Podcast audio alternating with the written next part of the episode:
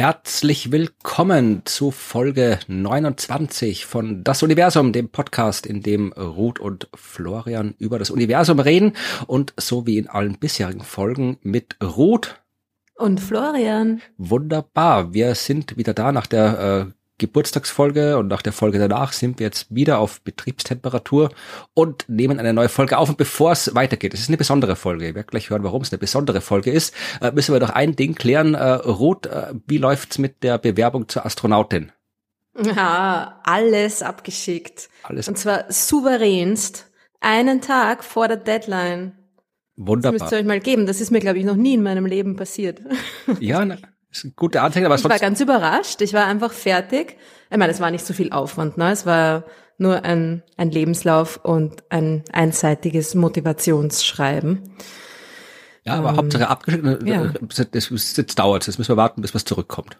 Genau, also ich habe sofort ein ein, ein E-Mail, also nein, sofort nicht, aber ein paar Tage danach eigentlich, äh, ein E-Mail bekommen von äh, Astronaut Recruitment. Es war super, wenn man E-Mails von der ESA bekommt, wo Astronaut Recruitment äh, als Subject draufsteht ähm, dass sie äh, meine, meine Bewerbung dankend erhalten haben. Und also alles auf Plan und genau. wir halten euch auf dem Laufenden, was weiter passiert mit Ruths Weg ins Universum.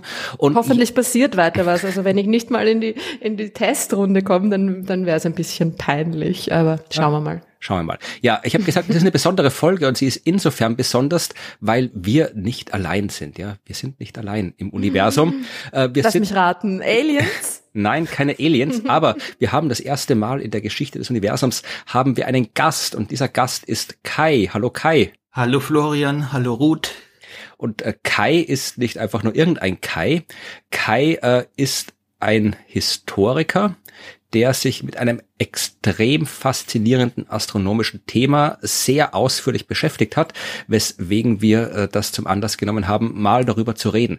Äh, Kai, du bist Historiker, habe ich schon gesagt. Was, was für eine Art Historiker bist du? Gute Frage. Ähm, das ist wie immer das Problem mit den Schubladen. Äh, eigentlich bin ich Neuzeithistoriker, äh, bin aber auch jetzt äh, studiert, habe ich auch Literaturwissenschaften, war da lange im äh, im Journalismus unterwegs und äh, insofern du merkst, äh, ich äh, kann mich dort nicht ganz genau festnageln lassen. Das sind immer die besten Jobs, wenn man nicht mit einem Wort sagen kann, was man macht, dann hat man auf jeden Fall einen interessanten Job. War natürlich ein relativ schwieriger Einstieg für mich, da ich sowieso das vielleicht vorneweg äh, mich nochmal bedanken möchte für die Einladung. Und ich bin natürlich auch ganz aufgeregt, weil das ist mein erster Podcast, an dem ich teilnehme. Also insofern mal gucken, wie es weitergeht. Es ist alles in Ordnung. Ich war auch sehr nervös bei meinem ersten Podcast, aber. Ja, und dann bin ähm, ich der erste Gast überhaupt hier. Also, ja. Leute, das hättet ihr mal vorsagen sollen. Ach, ja, das ist, du bist no der, pressure. Du bist der perfekte ja, Gast, ja, weil äh, du hast äh, schon, äh, du bist nicht nur Historiker, ja, du hast auch Bücher geschrieben und äh, über die reden wir heute. Vor allem über zwei Bücher, aber auch über die anderen. Und äh, die zwei Bücher, die uns aus astronomischer Sicht interessieren, die handeln von der Himmelsscheibe von Nebra. Und ähm, ich weiß nicht, wer in der Hörerschaft äh, die Himmelsscheibe von Nebra kennt. Werde ich auch nicht rauskriegen, weil die können uns nichts sagen. Äh, ich kenne sie, du kennst die Kai, was sind jetzt keine Bücher darüber geschrieben. Äh, Ruth, was weißt, hast du schon von der Himmelsscheibe von Nebra gehört? Ja, natürlich. Wunderbar. Hast du schon gesehen? Also ich, ich glaube, ah, live meinst du? Also ja. Bilder habe ich davon natürlich gesehen, aber in echt so richtig live habe ich sie nicht gesehen. Nein. Dann, äh, bevor wir dazu kommen, warum Kai uns was über die Himmelsscheibe von Nebra erzählen kann, äh, erzählt uns vielleicht Kai, wenn das nett ist, kurz, kann man kurz zusammenfassen, was die Himmelsscheibe von Nebra ist, so in ein paar Sätzen? Oder ist das zu, ist das schon wieder, ist das schon zu, zu, zu viel verlangt für so ein außergewöhnliches Ding? Nein, natürlich nicht. Ähm also die Himmelsscheibe von Nebra ist, also so der offizielle Titel ist, dass man sagt, äh, sie ist die älteste konkrete Darstellung des Himmels äh, weltweit, die wir bisher gefunden haben. Sie ist äh, 3800 Jahre alt, äh, vor 3600 Jahren in der Erde deponiert worden, stammt also aus der frühen Bronzezeit. Ähm, sie zeigt einen Blick in den Nachthimmel vermutlich auf äh, total realistische Weise, weil sonst astronomische äh, Abbildungen äh, aus der Antike oder aus der Frühzeit sind ja eigentlich alle mythologischer Natur. Die Himmelscheibe von Nebra ist aufgenommen worden ins UNESCO Welterbe Programm und äh, ist ja mittlerweile auch in der Popkultur angelangt, weil äh, Jan Böhmermann hat ja vor zwei, drei Wochen fest und flauschig die Himmelscheibe gedisst. Oh, und gemeint, also das würde ihm langsam auf den Geist gehen, was da für ein Primborium um die Himmelscheibe gemacht würde, weil so aufregend könnte es ja gar nicht gewesen sein, äh, sonst hätten die äh, Steinzeitler die Himmelscheibe doch gar nicht in der Erde vergraben. Ich muss zugeben, ich, ich höre den Fest und flauschig Podcast, ich kenne natürlich, aber ich, ich höre ihn eigentlich nicht. Ich, vielleicht muss ich das mal nachhören. Ich meine, wir sind zu klein, um Jan Böhmermann hier irgendwie äh, was zu, zurückzugeben, aber na Moment mal. Na ja, ja deshalb, also wir, wir haben ihm natürlich sofort unser Buch schicken lassen. Dann haben wir übers Museum, äh, zu dem wir kommen wir auch gleich, noch sofort reagieren lassen, dass die Himmelscheibe natürlich arg getroffen war über diese Sache, dass sie jetzt auch plötzlich viel älter gemacht wurde, als sie ist. Also Steinzeit, nein, sie ist Bronzezeit, also mhm. nochmal mindestens 2000 Jahre jünger. Und Jan Böhmermann hat sich dann tatsächlich im nächsten Podcast entschuldigt und auch die Einladung angenommen. Und er kommt jetzt auch nach Halle, wo ja jetzt gerade eine große Ausstellung um die Himmelscheibe und den ganzen Kosmos um sie herum stattfindet und will die Himmelscheibenausstellung besuchen. Das ist doch, ja, gut, dann, dann, dann bin ich schon wieder nicht mehr böse auf ihn. Aber ähm, vielleicht, ja, du kannst ja, wenn du dann auch dort bist, du triffst, dann, dann bewirb gleich mal hier, dass du hier in, in dem Podcast Klar. warst und damit wir ein bisschen was von Böhmermanns Ruhm abkriegen hier im Universum. Aber ja, also du hast schon erwähnt, äh, es gibt äh, es gibt das Buch ein neues und ähm, der Ausstellung und ähm, jede Menge Sachen um die Himmelschwebe, weil sie, und das kann ich äh, bestätigen, ich bin zwar kein Archäologe und auch kein Wissenschaftshistoriker, aber die Himmelsscheibe hat jedes Primborium verdient, das man um sie anstellen kann. Ja, das ist wirklich ein absolut einzigartig faszinierendes Objekt. Aber wir müssen noch kurz erklären für die Hörerschaft, warum du, der du dich anfangs als Neuzeithistoriker vorgestellt hast, warum du hier äh, gleich zwei Bücher geschrieben hast über die Himmelscheibe von Nebra, die ja tatsächlich nicht unbedingt aus der Neuzeit stammt, sondern schon ein bisschen älter ist. Also wie, wie, wie, wie kommt ein Historiker, der im Journalismus dann auch später arbeitet, dazu, sich äh, mit der Himmelscheibe von Nebra auf diese äh, extrem äh, umfangreiche Art zu beschäftigen, wie du es gemacht hast?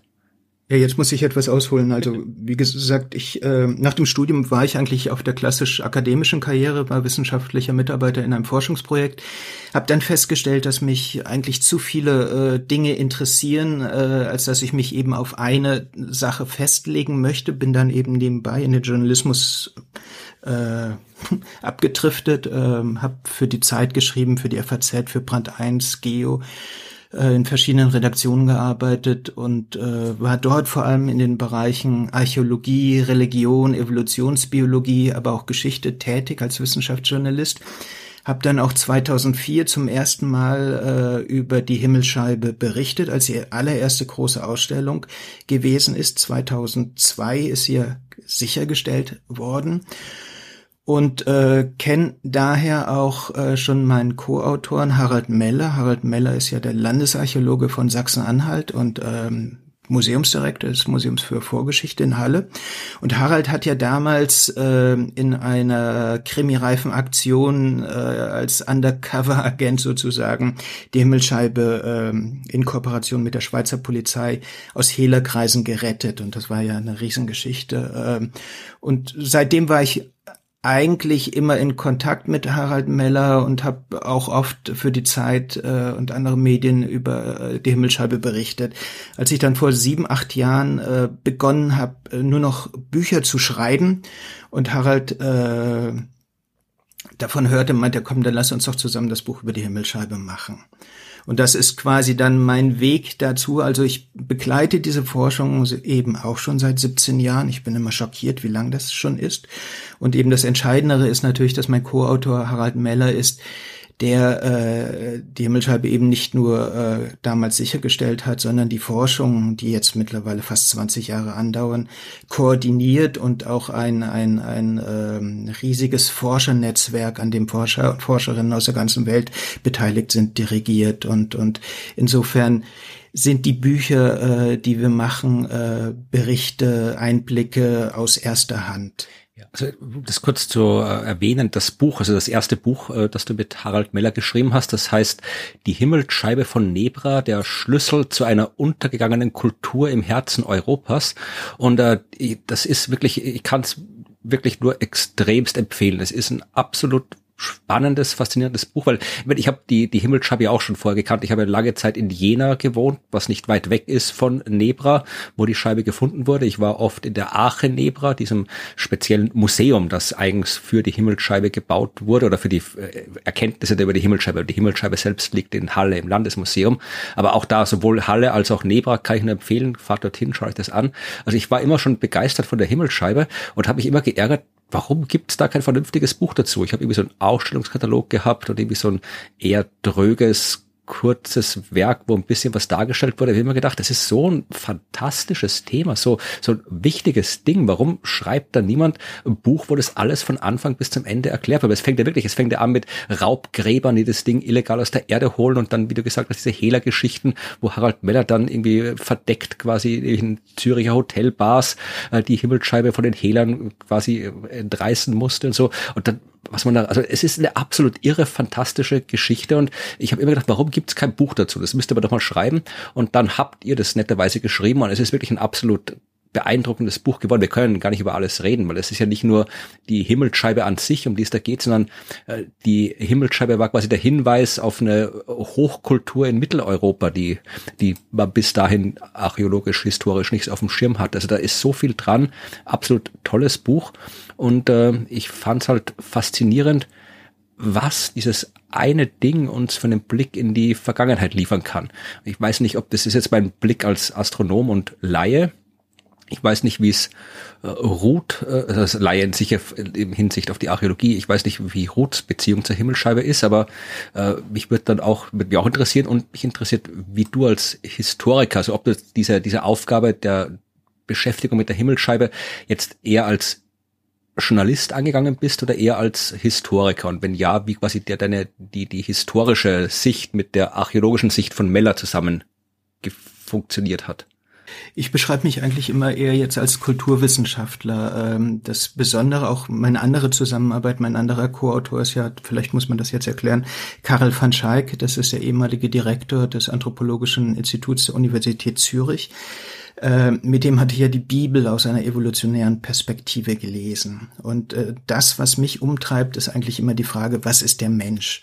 Und äh, insofern bin ich seit Jahren oder mittlerweile Jahrzehnten an dieser Schnittstelle unterwegs zwischen Evolution, Evolutionsgeschichte, Vorgeschichte und, und frühe Geschichte. Also dieser Übergang auch vom äh, Jäger-Sammler-Dasein äh, zum Sesshaftwerden, zu den ersten Landwirten, zum Entstehen von Herrschaft und von Arm und Reich. Und diese Prozesse interessieren mich eigentlich und faszinieren mich äh, total. Und äh, dafür ist äh, für mich persönlich eben die Himmelscheibe wichtig, weil wir ja glauben, nachweisen zu können, dass äh, sie Hinweise liefert auf das Entstehen einer staatenähnlichen Gesellschaft äh, im, im Herzen Europas zu einer Zeit, in der man das äh, gar nicht gedacht hat. Also insofern geht es für mich immer darum, äh, um, um die Frage, äh, wie, wie Menschen ihre Gesellschaften organisieren, wie aber auch so etwas ganz Neues entstehen kann wie Herrschaft, was ja äh, völlig ungewöhnlich ist. 99 Prozent, 98 Prozent der Menschheitsgeschichte haben wir in egalitären Verhältnissen gelebt. Und da ist eben die Himmelscheibe so wie du es schön beschrieben hast, dieses, sie ist ein Schlüssel zu einer unbekannten Welt. Es ist, ich, mein Bild ist oft, ich sag wie eine Flaschenpost. Man geht am Strand entlang und entdeckt plötzlich eine Flaschenpost und denkt, kann das wahr sein? Was ist das? Und, und dann fängt man das an zu entziffern und, und staunt und glaubt nicht, was dort steht und wundert sich und und äh, stellt weitere Forschungen an und es wird es wird wirklich wie eine immer größere Welt, die dort auf poppt und und und äh, man ist man staunt, man überprüft viele Sachen, aber es fügt sich alles zueinander. Und und das ist natürlich das, was mich fasziniert, journalistisch natürlich auch, weil wie du sagst, es ist ein wunderbares Thema und und das ist das zweite, was mich extrem an der Himmelscheibe fasziniert dass die Leute alle von ihr begeistert sind. Also sie sind, sie spricht sie total an, äh, eben auf einer rein ästhetischen Sache, ähm, äh, Ebene, auf manche auch auf einer spirituellen Ebene, andere eben Astronomen, weil, weil diese Kalenderregel, die dort verschlüsselt ist, relativ rational äh, rüberkommt und und diese vielen Dimensionen und und und dieses Faszination, Faszinosum, dieses Rätsel, das ist ganz Wunderbar. Aber ich bin natürlich auch neugierig, was Ruth eigentlich zur Himmelsscheibe sagt. Ja, vor allem, ob du sie im planetarischen Kontext, weil Ruth, du hast ja dein, dein mobiles Planetarium, äh, da kann man ja mit der Himmelsscheibe auch viel anstellen. Also hast du die irgendwie schon mal benutzt für deine Planetarium-Shows? Nein, überhaupt nicht. Leider. Also, so, ja, nein, ich bin irgendwie bis jetzt auch noch gar nicht so in die ähm, in die Geschichte, in die Astronomiegeschichte eingetaucht mit dem Planetarium, obwohl das natürlich super möglich wäre. Ja, diese Verbindung wäre natürlich auch sehr reizvoll. Ähm, ich finde sie ja auch irrsinnig faszinierend, aber ich, ich weiß halt ähm, nicht so viel darüber wie ihr. Was ich mich immer gefragt habe, in, in dem Zusammenhang, die, die Darstellung von den Plejaden fand ich sehr faszinierend, dass es einfach, ähm, dass es einfach nicht wirklich so aussieht wie die Plejaden, obwohl äh, Kai, du ja auch gesagt hast, dass es irgendwie so eine der ersten Darstellungen des Himmels äh, so ist, wie er wirklich ist, ne? also nicht mythologisch, sondern sondern quasi real. Ähm, ich weiß nicht, ob das jetzt irgendwie eine, eine blöde Frage ist oder eine äh, halt natürlich von unserem, von unserem Standpunkt aus äh, gesehen und gefärbt ist, ja, von unserem modernen Blickwinkel. Wieso äh, haben Sie die Plejaden nicht besser irgendwie echter abgebildet? Ne? Die, die haben ja so eine ganz charakteristische Form auch. Und irgendwie, wenn, wenn das so, so viel drin kodiert ist, warum nicht irgendwie ähm, diese Form auch besser darstellen? Ähm, es ist natürlich auch alleine technische Sache, äh, wenn man sich anguckt. Die Sterne sind ja nur Punkte, sind kleine, runde Goldpunkte. Also insofern, äh, die sind jeweils, oh, jetzt muss ich aufpassen, vielleicht einen halben Zentimeter groß. Also so die Sterne auf der Himmelsscheibe, nicht die echten, nur dass hier keine Verwirrung entsteht. genau. Und die, äh, die Plejaden, äh, warum auch die Frage ist, sind es die Plejaden? Also ist es ja so, die ja, Plejaden, genau. das wisst ihr ja viel besser als ich, sind ein Sternenhaufen von, ich weiß nicht, über 1000 oder 2000 Sternen. Äh, mhm. Die Sichtbarkeit, wie viele man tatsächlich sehen kann mit bloßem Auge, da gehen ja die Angaben auch ähm, von, ich weiß nicht, vier, sechs bis zwölf, fünfzehn irgendwie durcheinander es, die Plejaden tauchen in vielen, vielen Kulturen auf. Und das war auch für mich nochmal spannend, diese, diese Recherche zu betreiben. Also rund um den Globus gibt es Geschichten zu den Plejaden, aber auch die Zahl der Plejaden, ob es sieben oder sechs sind. In, in äh, Japan werden die Plejaden nur, äh, nur sechs dargestellt, äh, sonst Mesopotamien, äh, Griechenland sind es sieben. Und, und äh, da scheint einfach diese Prägnanz zu sein. Äh, Wolfhard Schlosser, äh, der Astronomieprofessor, der die ganze Astronomie-Seite äh, abgeklärt hat, aber auch andere Astronomen, die dabei waren, die sagten immer auch aus ihren äh, aus ihren äh, Erfahrungen äh, in Planetarien, dass eigentlich auch gerade Kinder, denen fällt in, äh, dieser Sternhaufen der Plejaden als allererstes auf und, und der sei mhm. so signifikant. Und man hat ja dann auch versucht zu gucken, ob die anderen 25 Sterne auch noch Sternbilder abbilden. Aber da fiel auf, dass die überzufällig verteilt sind. Also ist der Macher der Himmelscheibe hat die anderen Sterne bewusst so verteilt, dass man keine weiteren Sternbilder dort sieht. Und insofern, wenn man sich zum Beispiel nochmal auf die Frage mesopotamische Rollsiegel, da taucht eben auch dieses Siebengestirn sehr oft auf und oft ist es eben wirklich ähm, als, als Rosette dargestellt worden. Sechs äh, Sterne außen, einer innen. Und das ist dann fast mehr wie ein Piktogramm schon. Also es ist dann nicht so eine naturalistische Darstellung. Mhm. Vielleicht. Das heißt, es ist eine Art äh, Symbol, das da schon verwendet wurde und darauf bezieht sich dann, auf dieses babylonische Symbol quasi bezieht sich dann die Darstellung dieses, dieses Genau, das Entscheidende ist ja, mhm. genau, das Entscheidende ist ja die Kombination, also die Uhr, was ja auch ganz wichtig ist für das Verständnis der Himmelscheibe, dass die Himmelscheibe mehrfach umgestaltet wurde, dass Dinge entfernt wurden, dass am Rand Horizontbögen hinzugefügt wurden. Später in einer dritten äh, Phase kam unten dieses Schiff hinzu, äh, von dem wir ausgehen, äh, dass es ägyptischen Ursprungs ist. Dann wurde sie ja gelocht, dann verlor sie am einem Rand noch einen Horizontbogen. Aber die Ursprungsversion zeigt ja eben nur 25 Sterne, dann diese Rosette der sieben Plejaden und eben den Vollmond, der rein theoretisch auch die Sonne sein kann, und diesen auffällig dicken Sichelmond. Und darum geht es ja, dass die Kombination dieses dicken Sichelmondes, von dem Astronomen berechnet haben, dass er viereinhalb Tage alt ist, mit dem Plejaden, wenn der im Himmel zu sehen ist, dass das eben als ein Schaltsignal gilt. Das Problem ist ja, dass das Mondjahr elf Tage kürzer als das Sonnenjahr ist. Und gerade die frühen Kulturen hatten dieses Problem, also dort, wo dann Verwaltung und, und erste Staats- und bürokratische Strukturen auftrafen, dass man eben Sonnen- und Mondjahr in Harmonie bringen musste, also einen Lunisolarkalender schaffen mussten. Und da gab es verschiedene Möglichkeiten und Regeln. Und diese plejadengestützte Schaltregel, die kennen wir eben aus mesopotamischen Quellen aus dem Mulapin, äh, wobei das dann auch erst tausend Jahre später dort verschriftlicht wurde. Aber wir mhm. gehen eben davon aus, dass diese Regel auf der Himmelsscheibe auf kostbare Weise wie ein Memogramm, wie ein Bronzezettel aus äh, Gold und und und äh, Bronze, äh, wie ein Notizzettel, Entschuldigung, ein Notizzettel aus äh, Bronze und Gold äh, aufgeschrieben wurde, weil man hier in Mitteleuropa keine Schrift hatte und sich ein Bild gemacht hat, um dieses Wissen, um das Funktionieren von Sonne und Mond, das Geheimnis des Himmels äh, zu verewigen.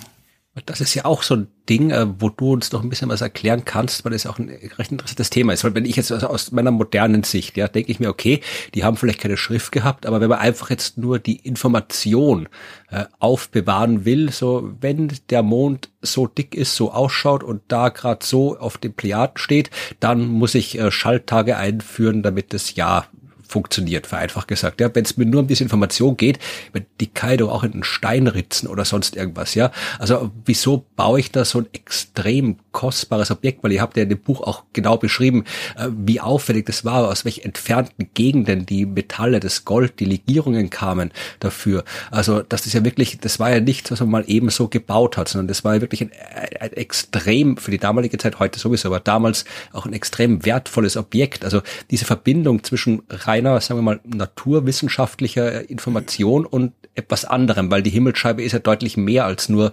naturwissenschaftliche Information. Es ist jetzt nicht einfach nur, ja, so war halt früher Astronomie, sondern das war ja früher komplett anders, der Bezug zum Himmel. Also was, wie hat man die Himmelsscheibe damals gesehen? Weil es kann ja nicht nur der Notizzettel gewesen sein, weil das hätte man ja auch anders vermutlich hinbekommen.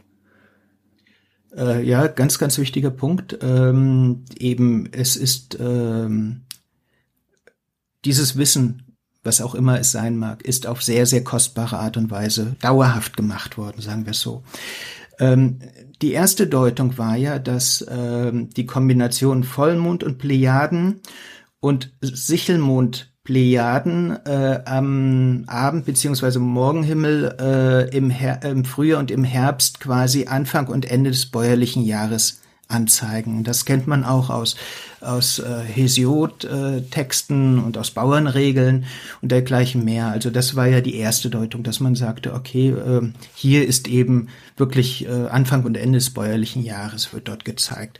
Aber da stellt sich natürlich die Frage, warum wir wissen, was jeder Bauer hatte, was ja auch in den äh, vorherigen Ringheiligtümern, in diesen Kreisgrabenanlagen schon äh, nachweisbar ist, warum braucht man, äh, warum muss man das auf so kostbare und aufwendige Art und Weise und auch einzigartige Art und Weise, weil diese Techniken kennen wir sonst aus dieser Zeit nicht in Mitteleuropa, warum muss man das so äh, verschlüsseln? Äh, das heißt, es muss besonderes Wissen sein. Jetzt haben wir natürlich das große Problem, äh, dass, wie du es angesprochen hast, äh, man kann es rein rational sehen als eine reine Kalenderregel. Das ist dann ja eigentlich nur ein mathematisches Problem, was dann evidenzbasiert ist, weil man es quasi dann dann äh, am Himmel sehen kann und und und so beides in äh, Einklang bringen kann. Selbst das ist für die Zeit schon Herrschaftswissen, äh, denn wir sehen Kalender überall dort auftauchen, wo die frühen Staaten entstehen. Ob das jetzt Mesopotamien ist, ob das Ägypten ist, ob das auch äh, in den vorkolumbianischen Kulturen, also bei den Azteken in äh, Mittelamerika ist oder im frühen China. Sobald Staaten entstehen, ist die Hauptsache, dass man die Zeit synchronisieren möchte, um eine öffentliche Zeit, einen öffentlichen Kalender, an dem alle die gleichen Feste begehen, an dem die gleichen Opfer für die und die Götter äh, beschlossen werden. Also Kalenderkunst äh, oder Kalendertechnik ist immer Herrschaftswissen gewesen. Also insofern ist es an sich schon etwas sehr Kostbares. Das ist eben diese eine Ebene, die wir ganz klar erschließen können. Die zweite Ebene ist natürlich die Frage, war es das schon?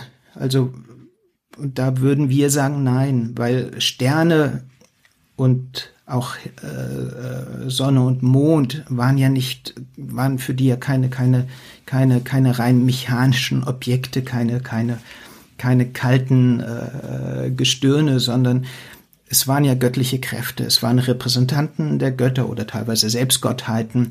Insofern, was dort verschlüsselt wurde, ist eben, ich habe vorhin schon vom Geheimnis des Himmels gesprochen, weil das hat auch die Leute damals eigentlich erstaunt, warum das Mondjahr und das Sonnenjahr unterschiedlich lang sind und, und ob die auseinandergeraten sind äh, und, und wie man die wieder in Einklang bringen kann. Also insofern signalisiert die Himmelscheibe auch, dass ihr Besitzer, also ein Herrscher, davon gehen wir aus, eingeweiht war in die Geheimnisse des Himmels, das heißt in die Geheimnisse der Götter. Er war ein Vertrauter der Götter.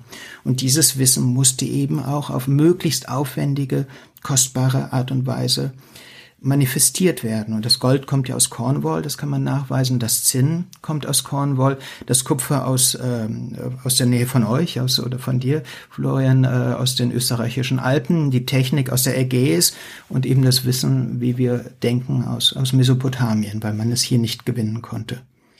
Ja, also das ist, wie gesagt, ich bin immer wieder beeindruckt, was da alles drinsteckt. Und vor allem, ich habe es auch vermutlich erst durch euer Buch so richtig äh, internalisiert, äh, wie komplett anders man damals zum Himmel geschaut hat, als wir das heute tun. Also ich meine, es ist sowieso klar, dass wir wissen viel mehr über den Himmel als heute, aber ich war so noch so gewohnt, wie gesagt, ich war zum Beispiel oft beim sogenannten Sonnenobservatorium von Gosek, gleich nebenan bei Nebra, ist, äh, 6000 Jahre alt, also da stehen so, da konnte man rekonstruieren, so Holzkreise, dann eben auch äh, entsprechend astronomisch ausgerichtet waren, ja, also am Tag der äh, Frühlingsanfang sieht man die Sonne hier über dem Tor stehen und der Sommersonnenwende ist die Sonne da und so.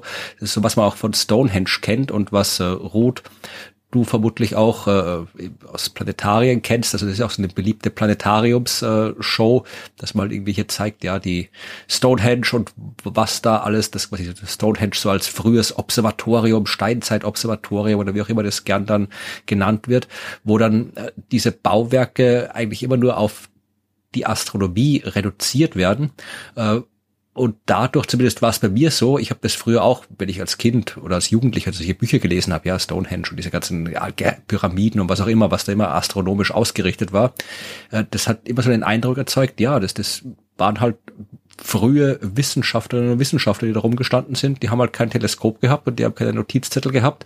Also haben sie sich halt irgendwie Holzpflöcke oder Steine in die Gegend gestellt, um ihre Forschung zu machen. Aber das kann man ja so überhaupt nicht sehen. Also diese, dieses, das waren ja keine Observatorien, das waren ja völlig andere Orte und der Blick zum Himmel hat zwar etwas geliefert, was wir heute als wissenschaftliche Daten interpretieren können, also Schaltregeln, Bewegungen vom Planeten, Zyklen und so weiter, aber das war ja nicht das, was Wissenschaft ist. Also ähm, vielleicht kannst du Kai das auch noch mal ein bisschen zusammenfassen, wie tatsächlich äh, die Menschen damals zum Himmel geschaut haben und wie sehr sich das unterscheidet von dem, was wir da jetzt aus moderner Sicht an wissenschaftlichen Daten rausholen. Das Problem bei all diesen Sachen, gerade bei den Fragen, äh, sie kommen immer so unschuldig daher und äh, es steckt natürlich ein riesiger Kosmos äh, dahinter und, und es ist wahnsinnig schwierig, äh, dort auch genaue Aussagen zu machen. Äh, zwei Sachen vielleicht. Einmal, was natürlich spannend ist, weil du jetzt auch mit Gosek, äh, von Gosek gesprochen hast, dieser, dieser, diesem Ringheiligtum, dieser Kreisgrabenanlage. Das ist auch vielen Leuten nicht klar. Dort geht es ja um sogenannte Horizontastronomie. Dort geht es vor allem darum, um die Läufe und die Zwischenstände der Sonne im Jahr zu markieren. Und das ist ja etwas Neues, relativ Neues menschheitsgeschichtlich gesehen. Von Jägern und Sammlern weiß man, dass sie auch immer in den Himmel geguckt haben, dass sie die Sterne äh, zur jahreszeitlichen Orientierung gebraucht haben. Aber die war natürlich hochmobil. Äh, insofern haben sie natürlich schon beobachtet, wie, wie hoch die Sonne steht und, und diese ganzen Dinge. Aber diese Fixierung auf die Sonne, das findet eigentlich erst in den sesshaften Kulturen statt. Also das weiß jeder, der irgendwo wohnt, weil er sieht natürlich, wie sich der, die Auf- und Untergangspunkte der Sonne im Laufe des Jahres verschieben. Und das kann man markieren. Und, und das tun ja diese frühen Anlagen. Und Stonehenge, das ist ja das Faszinierende. Der Ursprung ist ja eigentlich ein ganz banaler. Es gibt dort auf dieser leichten Anhöhe äh, Schmelzwasserrinnen, die durch Zufall genauso ausgerichtet sind, dass sie auf die Punkte der Sommer-, äh, Sommer und Wintersonnenwenden hinweisen. Und das haben die damals eben als einen besonderen Ort wahrgenommen und, und dann dieses Heiligtum dort gebaut und, und vielfach verändert und umgestaltet und angereichert. Und der zweite wichtige Punkt ist eben, was du sagtest, äh, dieses, warum das damals für die Menschen wichtig war. Ähm, äh, es gibt von Erik Vögelin den Begriff der kosmologischen Ordnung, dass gerade auch diese frühen Staaten versuchen, ähm, ähm, ja, die kosmischen Kräfte anzuzapfen, um irdische Herrschaft zu legitimieren. Die frühen Herrscher berufen sich alle auf die Götter. Sie sind alle Günstlinge der Götter oder sie sind selbst Göttersöhne oder haben eine Göttin geheiratet und, und dadurch schaffen sie sich selbst Legitimation. Insofern sind diese Anlagen wie Gosek oder Stonehenge etwas, was äh, man als Schnittstellen bezeichnen kann, als Schnittstelle zwischen Kosmos oder dem Himmel und der Erde, an dem eben dann auch diese Kräfte oder Charisma oder wie man auch es immer nennen möchte, fließen. Also wenn ein Fest in solch einer Anlage begangen wird und die Sonne dann tatsächlich genau in dieser einen Tor, Einfahrt, Eingang untergeht, dann ist Erde und Himmel in Einklang und, und so legitimiert das eine das andere. Und diese Idee der Schnittstelle, das äh, Jan Assmann weitet das ja auch auf die Pyramiden aus und auf heilige Objekte und da passt eben auch die Schnittstelle, äh, die, die Himmelsscheibe wieder bestens dazu, dass, weil sie eben diese, diese Gesetze oder das Geheimnis des Himmels äh, beinhaltet, ist sie auch diese Schnittstelle zu den höheren Mächten und verbindet Erde und Himmel. Und, und dieser Glaube ist irgendwie auch in uns allen immer noch drin, weil das ist eine Sache, die mich immer am meisten fasziniert. Alle Menschen, die, die mit der Himmelscheibe zu tun haben, die häufigste Frage, die uns gestellt wird, ist, und hast du sie mal in den Händen gehalten? Hast du da was gespürt? Also irgendwie haben wir diesen Glauben, dass es Objekte, Orte gibt, die in Kontakt stehen mit höheren Mächten, welcher Art auch immer. Muss ich doch jetzt gleich fragen, hast du die Himmelscheibe in Händen gehalten? Ja, äh, das ist lustig, weil die Frage habe ich mir damals auch gestellt äh, bei dieser ersten Ausstellung, äh, über die ich damals für die Zeit berichtet hatte. Äh, hatte Harald mir dann auch tatsächlich die Himmelscheibe in die Hände gegeben. Und dann war ich am überlegen, äh, ob ich das dann in meinem Artikel schreiben soll weil äh, es ist erstaunlich, wie schwer das Ding ist. Also sie ist ja groß wie eine, äh, wie eine, wie eine Schallplatte, wie eine gute alte LP, mhm. 32 Zentimeter im Durchmesser, aber wiegt, äh, jetzt muss ich aufpassen, über zwei Kilo. Man merkt, ups, und dann dachte ich mir, nein, Kai, sei nicht so eitel, schreib es nicht. Und dann habe ich natürlich geschmunzelt, als ich las, dass andere Journalisten erzählten, oh ja, ich habe es in den Händen gehalten. Da wusste ich auch, dass Harald dann immer es auch anderen ausgehändigt hatte. Und äh, insofern, ja, ich habe sie auch in Händen gehalten, aber mein Gedanke war eben dieser ganz banale, ups, ist die schwer. Ich habe mir gedacht, hoffentlich lasse ich sie nicht fallen. Aber ich saß, glaube ich, und Harald hat einen wunderbar stabilen äh, äh, Eichenschreibtisch. Also das wäre Und ist es, ich hatte noch eine Frage ja, zum, ja. Äh, zu, zur Darstellung, also was jetzt, wie, wie man diese Scheibe verwendet hat, weil was mich auch, äh, was für mich heraussticht, ist, dass sie einfach ähm, rund ist, wie, wie mein Planetariumsprogramm auf dem Bildschirm. Also dass sie quasi diese, diese Darstellung, diese moderne Darstellung des Himmels ähm, im 360 Grad äh, Modus diese Projektion, dass das ja wahrscheinlich auch irgendwie was Besonderes war für die damalige Zeit, oder? Ja, das ist äh, natürlich auch gut, äh, weil das die Gelegenheit gibt, nochmal äh, darauf hinzuweisen, dass das neue Buch, äh, das jetzt ja herausgekommen ist von Harald und mir, äh, der Griff nach den Sternen, wo wir eben nochmal versuchen, jetzt äh, im ersten Buch haben wir die Erforschung und die Kultur selbst vorgestellt und jetzt in dem neuen Buch äh, verorten wir das Ganze noch viel mehr in diesen ganzen anderen Kulturen der Zeit. Also machen die Verbindung nach Stonehenge, nach Mykene, ins alte Ägypten, nach Mesopotamien, nach Skandinavien. Und am Ende des Vorwortes bringen wir genau das, dass wir sagen, wow, die, diese runde Form ist, äh, scheint irgendetwas Archetypisches zu sein. Auf der Seite bilden wir auch die Himmelscheibe ab, danach den Diskurs von Phaistos, der ja ungefähr aus der gleichen Zeit ist, den man immer noch nicht entschlüsselt hat, hat äh, der aus dem minoischen äh, Kreta kommt. Äh, und daneben stellen wir natürlich die Voyager Golden Record, äh, mhm. auch wieder rund. Und unten haben wir natürlich dann noch äh, von Matthias Maurer den, den, den seinen aktuellen Patch für seine ISS-Mission äh, Cosmic Kiss, äh, der ja von von der Himmelscheibe und äh, und äh, Golden Record inspiriert ist. Also insofern dieses dieses kreisförmige äh, ist schon ein archetypisches Bild, was wirklich irgendwie ähm, in dem Menschen steckt, was natürlich sicher mit, mit der kreisrunden Gestalt der Sonne, mit dem kreisrunden Vollmond zu tun hat. Ähm, für die Zeit selbst, äh, das ist auch noch das Faszinierende, was man wissen muss, äh, diese Aunietitz-Kultur, die die Himmelscheibe hervorgebracht hat, äh, aus der Zeit kennen wir sonst fast keine oder so gut wie gar keine konkreten Darstellungen. Also das ist an sich schon völlig außergewöhnlich. Ich wollte sowieso noch mal das äh, Buch, das neue Buch ansprechen, weil das ist ja ein bisschen anders. Also das erste Buch, ähm, das, ich weiß gar nicht, wann es erschienen ist, genau. Also das äh, Himmelscheibe. Das erste 2018, genau. vor drei Jahren. Ja. Genau, also das, da ist ja wirklich so einmal Himmelscheibe und die Aunjetitz-Kultur, also wirklich mal so ein großer Überblick über die ganze äh, Archäologie, Geschichte und so weiter. Und jetzt in dem neuen Buch habt ihr wirklich, das ist ja auch vom Format her anders, also es ist eher bildbandmäßig, äh, natürlich auch mit viel Text und viel interessanten Text, aber eben auch sehr, sehr vielen Bildern drinnen. Also wer es gern visuell hat, der ist mit dem Buch wirklich gut dran. Und ich habe tatsächlich, also mein Lieblingsbild in dem ganzen Buch passt gut zu dem, was du jetzt gerade erzählt hast und was du gefragt hast, Rot. Ja, das ist gleich ganz am Anfang. Es ist, glaube ich, tatsächlich, ich blätter mal kurz. Es ist nicht das erste Bild. Das erste Bild ist die Himmelsscheibe, okay. Ähm, es ist tatsächlich das zweite Bild, aber auf Seite 8 direkt am Anfang. Es ist immer ein bisschen blöd, im Podcast äh, Bilder zu beschreiben, aber es ist so eine, äh, der Bildtext dazu heißt, verlorene Welten, so flach die Himmelsscheibe erscheint, so gewaltig ist der Kosmos, den sie verewigt.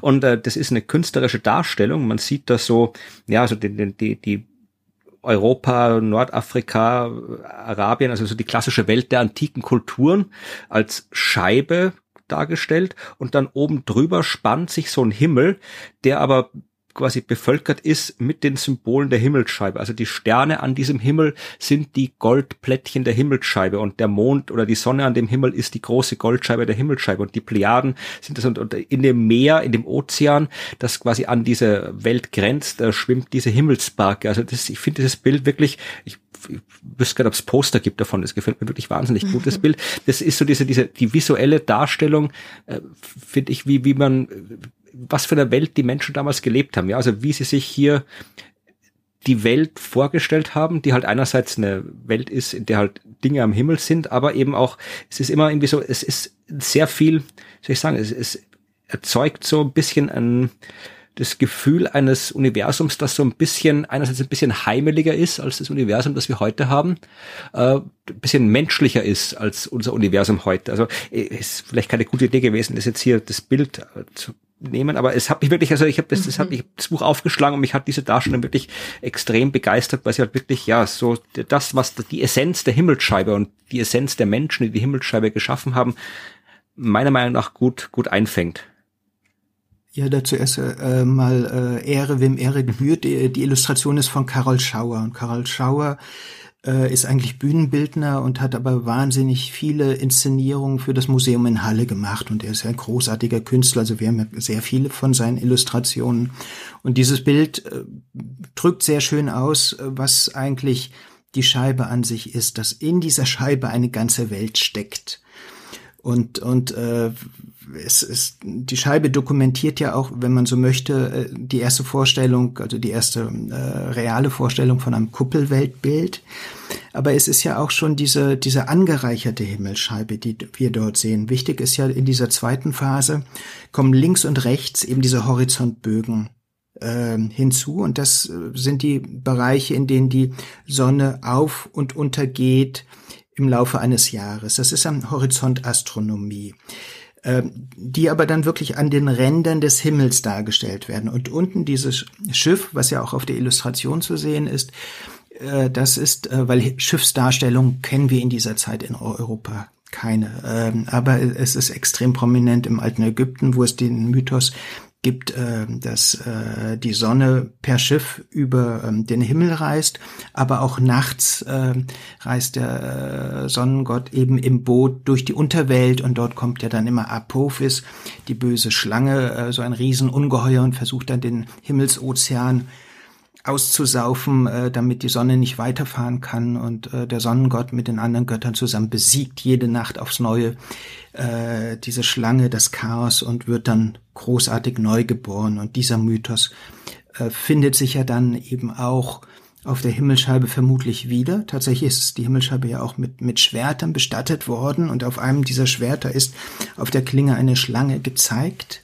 Und, und äh, dieses Schiffmotiv kann man dann nachweisen in den nächsten Jahrhunderten in, in Skandinavien, äh, wo, wo es hunderte von ähnlichen Darstellungen gibt, auch eben diese, diese Vorstellung, dass die Sonne mit dem Schiff über den Himmel und durch die Unterwelt reist. Und äh, die Pharaonen übrigens äh, haben ja neben ihren Pyramiden, neben der äh, Cheops-Pyramide äh, lagen ja Schiffe bereit.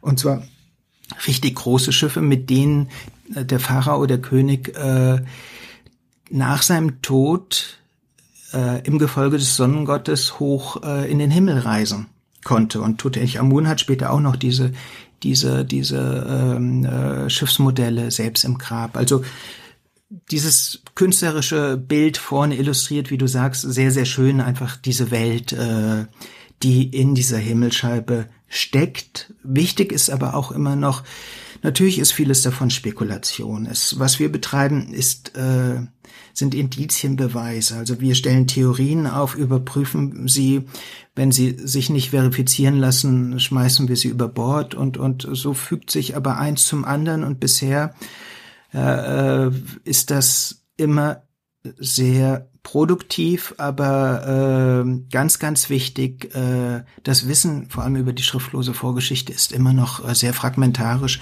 aber das gilt äh, größtenteils auch noch fürs alte Ägypten oder für Mesopotamien und andere Kulturen auch. Apropos Vorgeschichte, das ist, da würde ich jetzt nochmal kurz Ruth gern fragen. Du erzählst ja vielen Menschen Geschichten über den Himmel, vor allem vielen Kindern, und die stellen dir auch Fragen. Ist die Geschichte was, was die Kinder wissen wollen? Also nicht, dass die jetzt kommen und hier dich über die Augenjetitz-Kultur oder sowas fragen, ja, das wahrscheinlich eher nicht, aber äh, fragen die irgendwie, wie es woher man das weiß oder wie die Menschen früher das gesehen haben. Also kommt bei dem, was du machst, irgendwie geht's da nur um die Faszination an sich am Himmel oder, oder taucht die Geschichte auf? Also ist das Interesse an der Geschichte schon, ist das nur was, was quasi dann irgendwann im Erwachsenenalter mal kommt oder machen sich die Kinder da auch schon Gedanken drüber? Weil du zeigst ihnen im Prinzip auch äh, eine, du machst, du hast ja auch eine Schnittstelle zwischen Kosmos und Erde quasi mit deinem Planetarium. Ja, also die Geschichte an sich kommt jetzt nicht so vor. Was sehr wohl vorkommt und fast, also fast immer vorkommt, ist dieses, warum weiß man das? Woher weiß man das? Aber es ist eher nicht so sehr, wie lang weiß man das schon. Ne? Also es, ist, es geht schon mehr um das, ähm, ja, was man jetzt weiß und warum man das weiß. Da kann man schon ein bisschen auch in die Vergangenheit gehen natürlich, aber ja, die Geschichte ist eher nicht so relevant, glaube ich, vor allem für Kinder. Was für sie relevant ist oder was sie, was sie faszinierend finden, ist, dass man im Planetarium in der Zeit zurückgehen kann. Also, dass man die Zeit vor und zurück spulen kann. Da wollen sie dann immer wissen, wie weit man zurückgehen kann. Und noch weiter, noch weiter und so. Und dann sehen sie aber, dass sich am Himmel eigentlich nicht wirklich was ändert. Ne? Also in, in den Zeitskalen von, weiß ich nicht, Jahrzehnten oder sogar Jahrhunderten ändert sich am Himmel überhaupt nichts. Und dann sind sie oft ein bisschen enttäuscht. Aha. Ja, aber wenn die Zeit du, mit deinem Programm bis, bis zur Himmelsscheibe kommst du ja locker zurück, oder? Ja, das stimmt. 10.000 Jahre kann ich zurückspulen. Ja, vielleicht müssen wir mal eine Exkursion machen, müssen wir mal eine Exkursion nach, äh, nach Nebra machen, in die Arche Nebra, in dieses wunderbare Museum. Die haben auch ein Planetarium dort. Da war ich auch schon ah, drin. Wirklich? Und die haben eine spezielle Planetarium-Show, wo es halt nur um die Himmelsscheibe geht. Und die ist auch sehr, sehr sehenswert. Und äh, kommen auch viele Kinder. Also das, wenn man es richtig aufbereitet, dann interessiert das die Kinder auch. Und du wirst auch da gewesen sein, Kai, nehme ich an. Klar. Vor allem das, was ich persönlich am tollsten, also das Planetarium ist dort wirklich super klasse. Das ist richtig schön und das visualisiert all die Dinge, die sehr schwierig jetzt ja auch nur nur rein mit Wörtern äh, ähm, darzustellen sind. Aber am schönsten finde ich, es gibt dort auch ein äh, Puppentheater, das ist Kasperle-Theater. Das ist phänomenal, ja. Und dort wird dann diese diese diese dieser Krimi, die, die Raubgräber, die das ausgraben und die Hehlerin und und Harald, der dann mit der Polizei äh, dann dann denen die Scheibe abnimmt und das wird so total selbstironisch äh, als Kasperle-Theater dargestellt. Ich glaube inklusive äh, Krokodil und dergleichen Kollegen und äh, ich war letztens dort auch mit Freunden und, und da waren noch die Eltern dabei. Und egal, ob, ob die Leute ähm, sieben sind oder, oder 65, die saßen alle davor wie die kleinen Kinder und haben sich dieses Kasperle-Theater angeguckt und waren begeistert. Kann also ich nur war. bestätigen. Ja, also ich war auch dort und ich habe gedacht, was ist denn das jetzt hier wieder ein Fernseher? Da läuft halt irgendwas, wie so oft in Museen und dann war noch Puppentheater. Da ich dachte, ach Gott, ja, Puppentheater ist für die Kinder. Dann habe ich kurz hingesetzt, nur um zu schauen, um was es geht. Und ja, ich bin dann nicht mehr aufgestanden. Es ist so phänomenal gemacht, dieses äh, Kasperle-Theater mit dem, also es ist, es ist wirklich ein extrem gut gemachtes äh, Museum. Man kann auch von dort, liegt wirklich in der schönen Landschaft, man kann von dort dann ein bisschen durch den Wald spazieren bis hin zum Fundort, der auch mittlerweile quasi hier äh, museal erschlossen ist. Da, da gibt es auch einen Turm, auf dem man steigen kann, sich alles von oben anschauen. Es ist, es ist ein äh, schöner Ausflug, wenn man, das Radausflug geht schön. Also man kann mit dem Fahrrad oder mit dem Zug hier nach Nebra fahren, nach Wangen, wie der Ort heißt, guckt sich die Arche Nebra an, guckt sich hier den Fundort an, setzt sich aufs Rad, radelt den Himmelswege, Radweg entlang, der ist so, weiß nicht, 40 Kilometer, 50 Kilometer lang, schöne Landschaft, kommt direkt in Halle vor dem Landesmuseum an und äh, kann sich dort dann noch die echte Himmelsscheibe angucken. Also so ein schöner Tagesausflug hier in der Gegend kann ich allen nur empfehlen, habe ich selbst schon gemacht, ist wunderbar.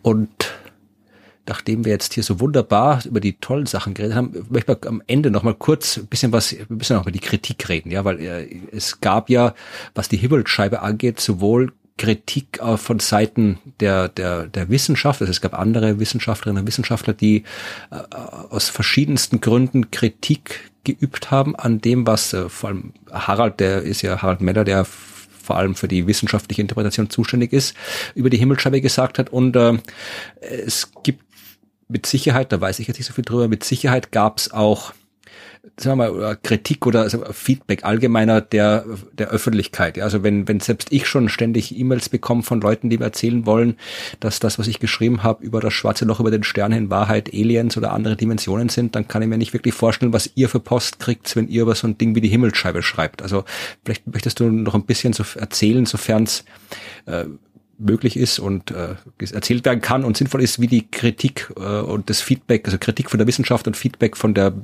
Öffentlichkeit zur Himmelsscheibe stattgefunden hat. Wichtig erinnere mich dran, dass ich da zwei Punkte machen möchte. Einmal, ähm, äh, dass ich ja auch selbst damals mit diesen Fälschungsdingen äh, in Kontakt war. Das will ich aber danach erzählen. Äh, zunächst erstmal, es stimmt, äh, auch das Museum, ich glaube, die haben dort mittlerweile 40 Leitsordner voll Zuschriften äh, mit astronomischen Deutungen, mit äh, was nicht allem. Also ich glaube, äh, der Rekord liegt bei bei 100 dicht beschriebenen Seiten mit Zahlenkolonnen, was äh, das alles sein könnte. Und es gibt jede Menge geometrische äh, äh, Vermessungen und Vorschläge. Und all diese Dinge werden tatsächlich auch dort geprüft. Also man guckt sich die Sachen an. Manches kann man direkt äh, aussortieren, also die Geschichte mit Zeitmaschine und und was es da auch alles gibt, das ist ja auch immer äh, relativ lustig. Äh, aber ansonsten astronomische Dinge werden dort auch ast dann Astronomen äh, vorgelegt und und äh, die werden überprüft. Also man ist äh, dort extrem offen für neue äh, Deutungsvorschläge und das wird auch diskutiert. Also es gibt ja auch mittlerweile eine halbe Bibliothek an, an Aufsätzen und, und den Tagungen dazu. Und, und, und da gibt es eine sehr, sehr große Offenheit. Und das ist aber auch das Faszinierende, dass jeder, der, was ich vorhin meinte, dass jeder, der mit der Himmelscheibe zu tun hat, anfängt zu rätseln, was könnte es sein. Und, und es gibt auch viele Menschen, die die Himmelscheibe nachgebaut haben, natürlich auch nachgebacken als Torte und dergleichen, aber die sie wirklich auch richtig nachgebaut haben und die hölzerne Mechaniken entworfen haben in die die Himmelscheibe vielleicht früher eingepasst war, weil am Rand hat sie ja diese 39 Löcher. Die ist ja später dann auch noch gelocht worden. Und da fällt ja schon auf, also die These ist eben, äh, sie ist dann später zum reinen religiösen Objekt geworden und das dann bei Prozessionen herumgetragen wurde. Da stellt sich aber die Frage, warum denn diese 39 Löcher? Also zum, zum Befestigen hätten vielleicht auch 10 oder 12 gereicht. Also und und insofern gibt es auch diese Vermutung, ob es vielleicht ein Steckkalender am Rand war, weil 39 ist natürlich sehr dicht an 40. Die Plejaden äh, sind ja in bestimmten Regionen auch für 40 Tage nicht sichtbar und, und solche Sachen. Also es gibt ja, es, sie ist ja ein einziges Rätsel und diese Rätseleien äh, faszinieren die Menschen und gehen immer weiter. Und wir machen ja auch nichts anderes letztlich. Also wir rätseln ja auch, äh, haben den Vorteil, dass wir das dann äh, auf der Basis der ganzen Forschungssachen äh, leisten können. Äh, die andere Sache, dass es natürlich äh, immer Verdachtsmomente, andere Sichtweisen gibt, das ist ganz normal. Alle großen Funde von Tut Tutanchamun bis, bis zu Ötzi sind angezweifelt worden, also oder als Fälschung. Bei Ötzi hieß es, dass eine ägyptische Mumie, die jemand da hochgelegt hätte und, und dergleichen mehr. Bei mir war es ja auch damals lustig. Ich hatte ja, wie gesagt, 2004, äh, als die erste große Himmelscheibenausstellung war, war ich für die Zeit da, habe einen großen, großen Artikel gemacht und ähm, eine Woche später klingelte bei mir in der Redaktion das äh, Telefon und am Apparat war ein äh, Professor für Bronzezeit und er meinte, Herr Michel, oh, das war ein wunderbarer äh, Artikel, den Sie da geschrieben haben ähm, über die Himmelscheibe. Aber wissen Sie, dass das eine Fälschung ist? Und äh, woraufhin ich dann erstmal mit ihm gesprochen habe, dann habe ich kurz recherchiert, habe festgestellt, äh, dass er eine, also ein äh, angesehener Bronzezeitexperte ist, habe das mit der Redaktion besprochen, bin zu ihm gefahren, habe äh, seinen Argumenten äh, gelauscht, äh, bin dann zu, war eigentlich bei allen führenden Bronzezeitlern in Deutschland, habe mit denen allen damals drüber gesprochen und habe dann ganz zum Schluss eben Halle und Harald Meller äh, angerufen und gesagt, hallo, ich bin hier an der Geschichte dran, dass Himmelscheibe eine Fälschung ist woraufhin dann Harald auch sofort nach Berlin kam und wir dann all diese Dinge nochmal äh, durchdiskutiert haben. Und ähm, da war schon klar, dass diese Fälschungsvorwürfe nicht haltbar sind, weil, der Kollege es nur an Fotos begutachtet hat.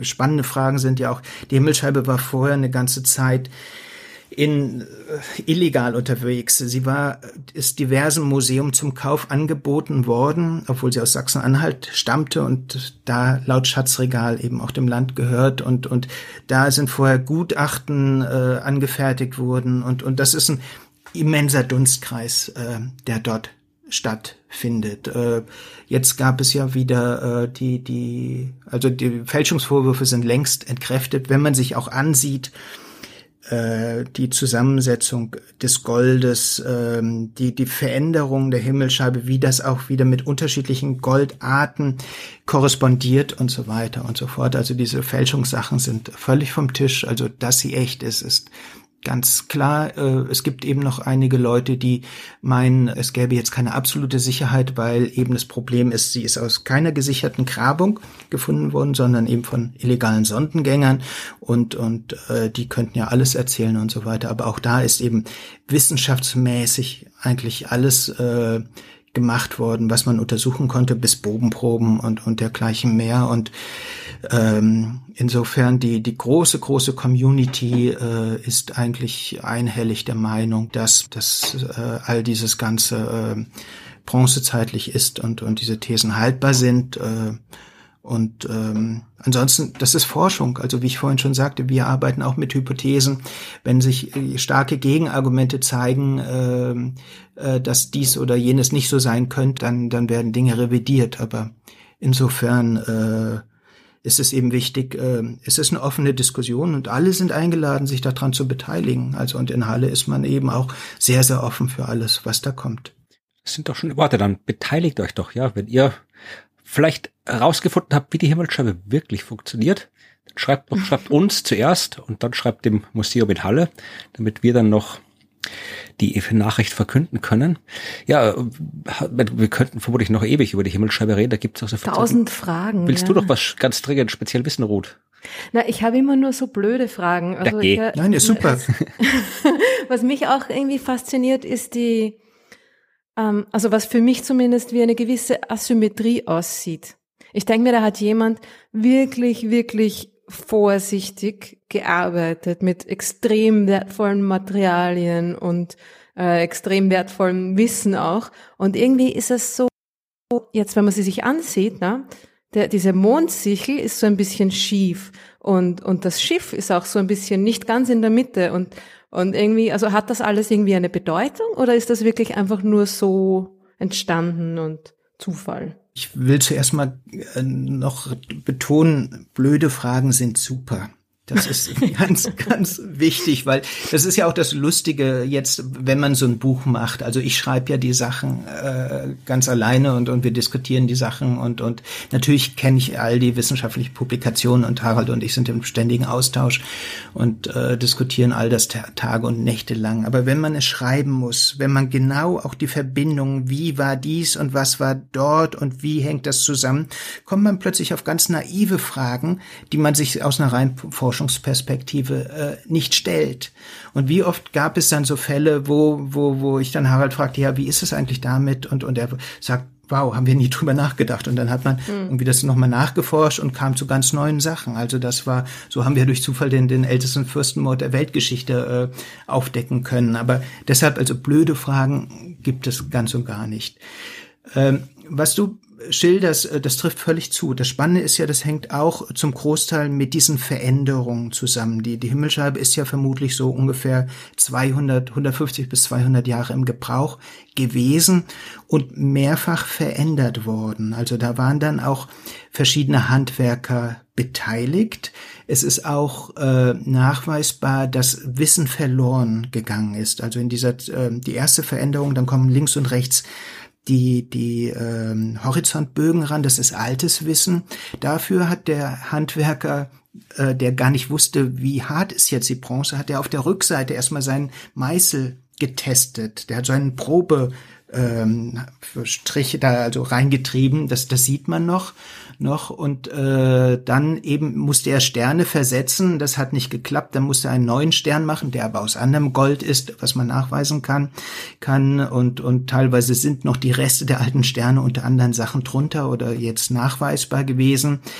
Ähm, und dabei ging, äh, waren dann weniger Sterne drauf als vorher. Und diese 32 hat auch noch etwas mit dieser Kalenderregel zu tun. Da ist also etwas verloren gegangen. Das ist auch spannend, dass eben Geschichte nicht nur ein ständiger Fortschrittsprozess ist, sondern dass tatsächlich auch Wissen verloren ging und manche Sackgassen sind.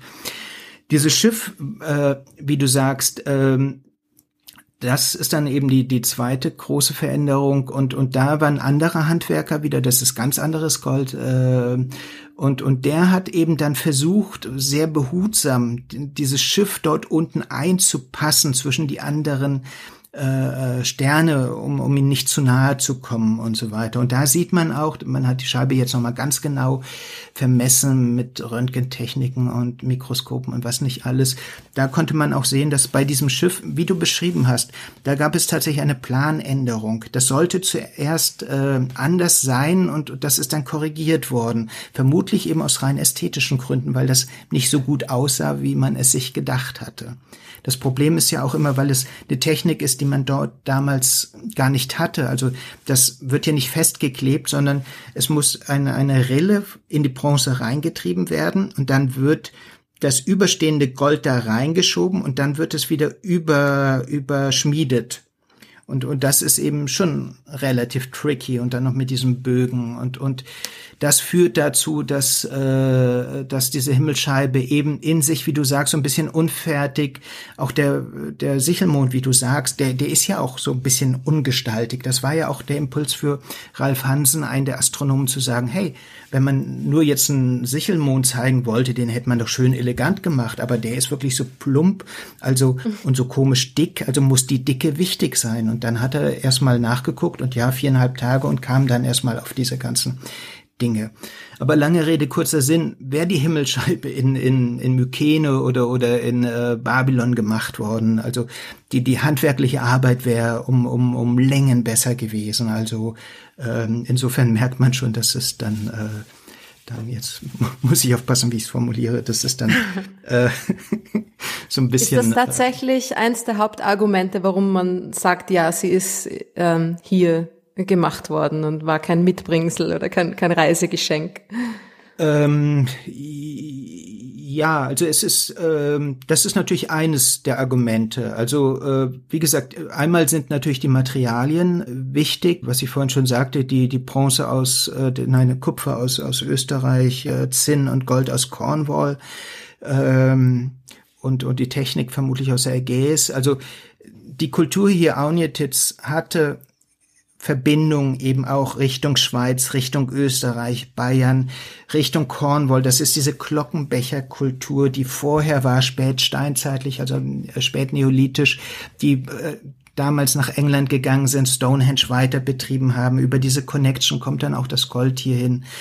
Ähm, und, und wichtiger Grundpunkt jetzt für die, die lokale Fertigung der Himmelscheibe ist auch noch, obwohl das dann auch erst die zweite Phase betrifft, dass diese ähm, Horizontbögen, die eben die Auf- und Untergangsbereiche der Sonne äh, beschreiben, wenn man die Winkel übereinander nimmt, kommt man ja auf die geografische Breite, für die diese Aufgangsbereiche gelten.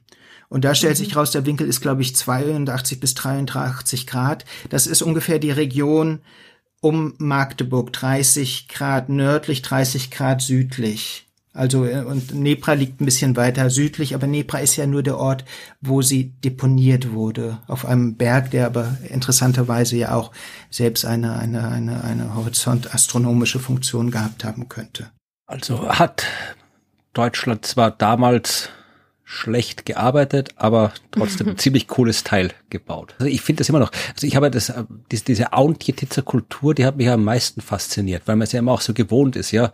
Also alles, was in der Vergangenheit, in der fernen Vergangenheit irgendwie an, an relevanten Dingen passiert ist, ist in Ägypten passiert, in Babylonien passiert, irgendwie die Götter sind alle in Griechenland rumgelaufen und so. Und bei uns äh, war Wald und, keine Ahnung, Leute in Fällen, die rumgehüpft sind drin.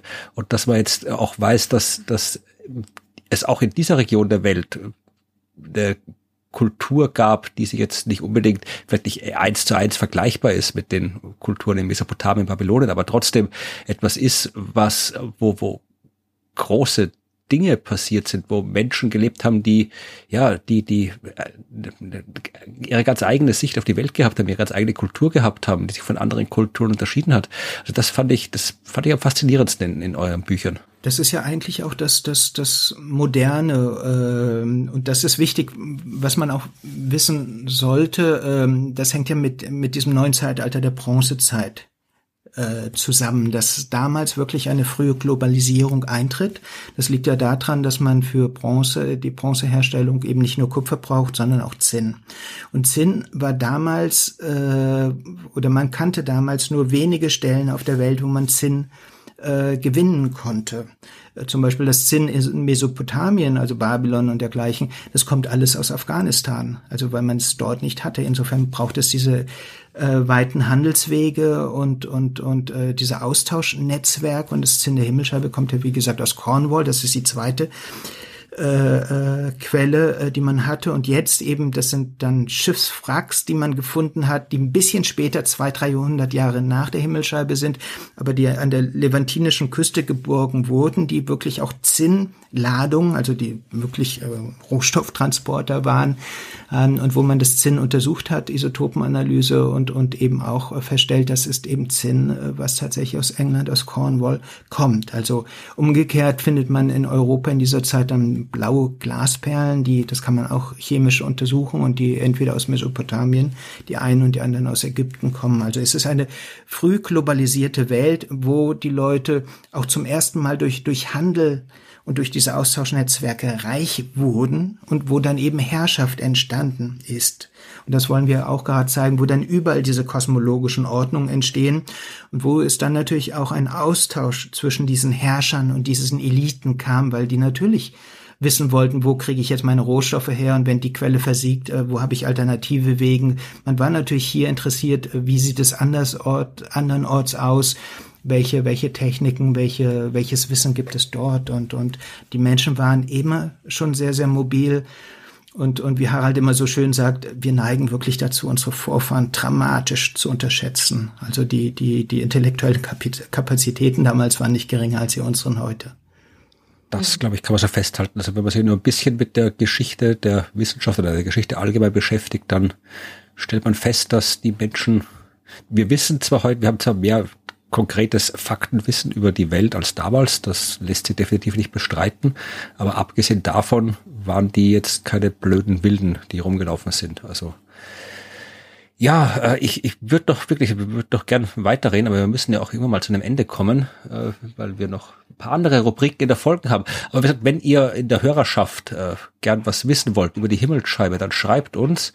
Und äh, wenn ich nicht oder Ruth nicht darauf antworten können, dann sind wir einfach so frei und fragen Kai, damit er uns das beantwortet und Kai mit der Zeit kann darauf antworten oder nicht. Ich habe zwei Fragen. Also ihr könnt mich gerne einladen, dann äh, ich kann dann immer gerne noch genau, versuchen. Kommst einfach ja, also, wieder. Ja, wir machen mal. Gerne. Wir müssen ja, wir haben ja. Es war nicht so schlimm, also das, das ist doch gut. Nee, also wir, irgendwann wird's auch, irgendwann wird's auch äh, jetzt, wenn die Pandemie wieder ihrer Wege gegangen ist, wird es auch Hörertreffen geben in verschiedensten Gegenden ähm, Österreichs und Deutschlands. Und vielleicht ist irgendwie, wir haben immer überlegt, ob wir so in der Berlin oder Köln oder Frankfurt. Aber vielleicht sollten wir gesagt, machen wir es doch in, bei der Ache Nebra in Wangen. Ja, da, da wohnt niemand in der Nähe, bis auf vielleicht zwei, drei. Dann ist es für alle gleich weit weg und ein cooler Ort ist es doch. Ein also, schönen Biergarten direkt unten. Genau, es ist eine super. Da gibt auch den, den Himmelswege-Marathon, ja, wenn man laufend äh, dort ankommen möchte. Habe ich ein paar Mal schon gemacht. Also vielleicht wäre das ein cooler Ort für ein Treffen. Ja, aber wie gesagt, wir, dann, dann kommst du natürlich auch dazu und gibst uns eine Führung durch die Ache Nebra und erklärst uns alles nochmal genau. Planen wir alles noch, aber zuerst haben wir noch Fragen. Ja, ich habe, äh, wir haben ja in unserem Podcast beantworten wir immer Fragen zur Astronomie oder zu anderen Themen, die uns geschickt werden. Da ist wie gesagt alles drin und ich habe jetzt mal hier, weil wenn wir schon mal jemanden wie dich zu Gast haben, habe ich zwei Fragen rausgesucht die mit äh, weitesten Sinne mit Geschichte zu tun haben und äh, hoffe auf deine Expertise dazu. Die erste Frage, die stammt von Manuel und das ist so eine Mischung aus ja Astronomiefrage und äh, Geschichtsfrage.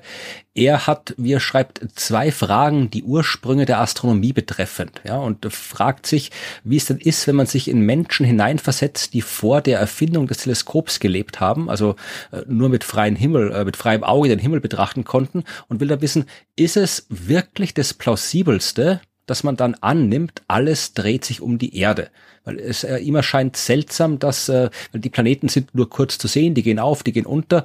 Äh, wie, wie, wie kommt man von dieser Beobachtung äh, mit freiem Auge, aus dem, was man sieht, ohne das ganze Wissen, das wir heute haben, wie kommt man drauf, dass sich die Planeten um die Erde drehen? Also ist das das plausibelste, was die, was man sich denken kann, oder wäre es nicht anders noch plausibler? Also äh, ich kann es astronomisch ein bisschen beantworten, aber vielleicht hast du irgendwie eine kulturwissenschaftliche Antwort, warum man äh, am ehesten auf die Idee kommt, dass dass alles, die Planeten sich um die Erde drehen, wenn man früher zum Himmel geschaut hat?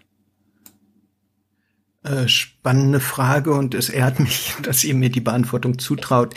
Ähm, ich kann es spontan nicht sagen, muss auch sagen, ich bin ja kein Astronomie-Experte, das ist ja ganz wichtig. Also ähm, insofern, ich nutze es aber, es gibt äh, äh, ein, ein Buch äh, von äh, Stefan Maul, äh, der ist äh, Althistoriker Mesopotamien und dergleichen.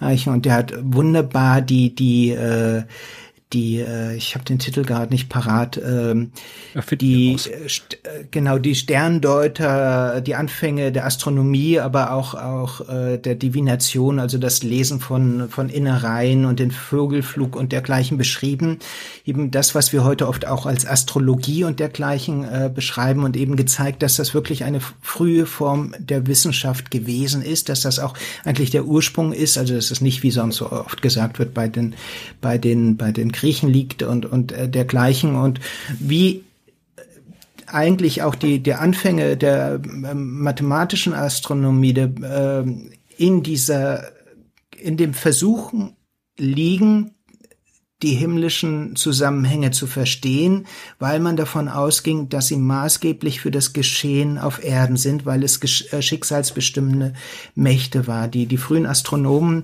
äh, in Babylon oder, oder wo auch immer dort äh, standen im Dienste des Tempels, des Hofes, um, um äh, Vorzeichen, schlechte Vorzeichen oder auch günstige Vorzeichen entdecken zu können. Und dabei, äh, bei dieser ganzen Beobachtung äh, äh sind ihnen natürlich alle möglichen Dinge aufgefallen und, und in diesem Kontext wäre dann natürlich auch eine Antwort zu suchen, äh, äh, wie, wie äh, die Vorstellung entstand, äh, dass sich die Dinge um den, um die Erde drehen.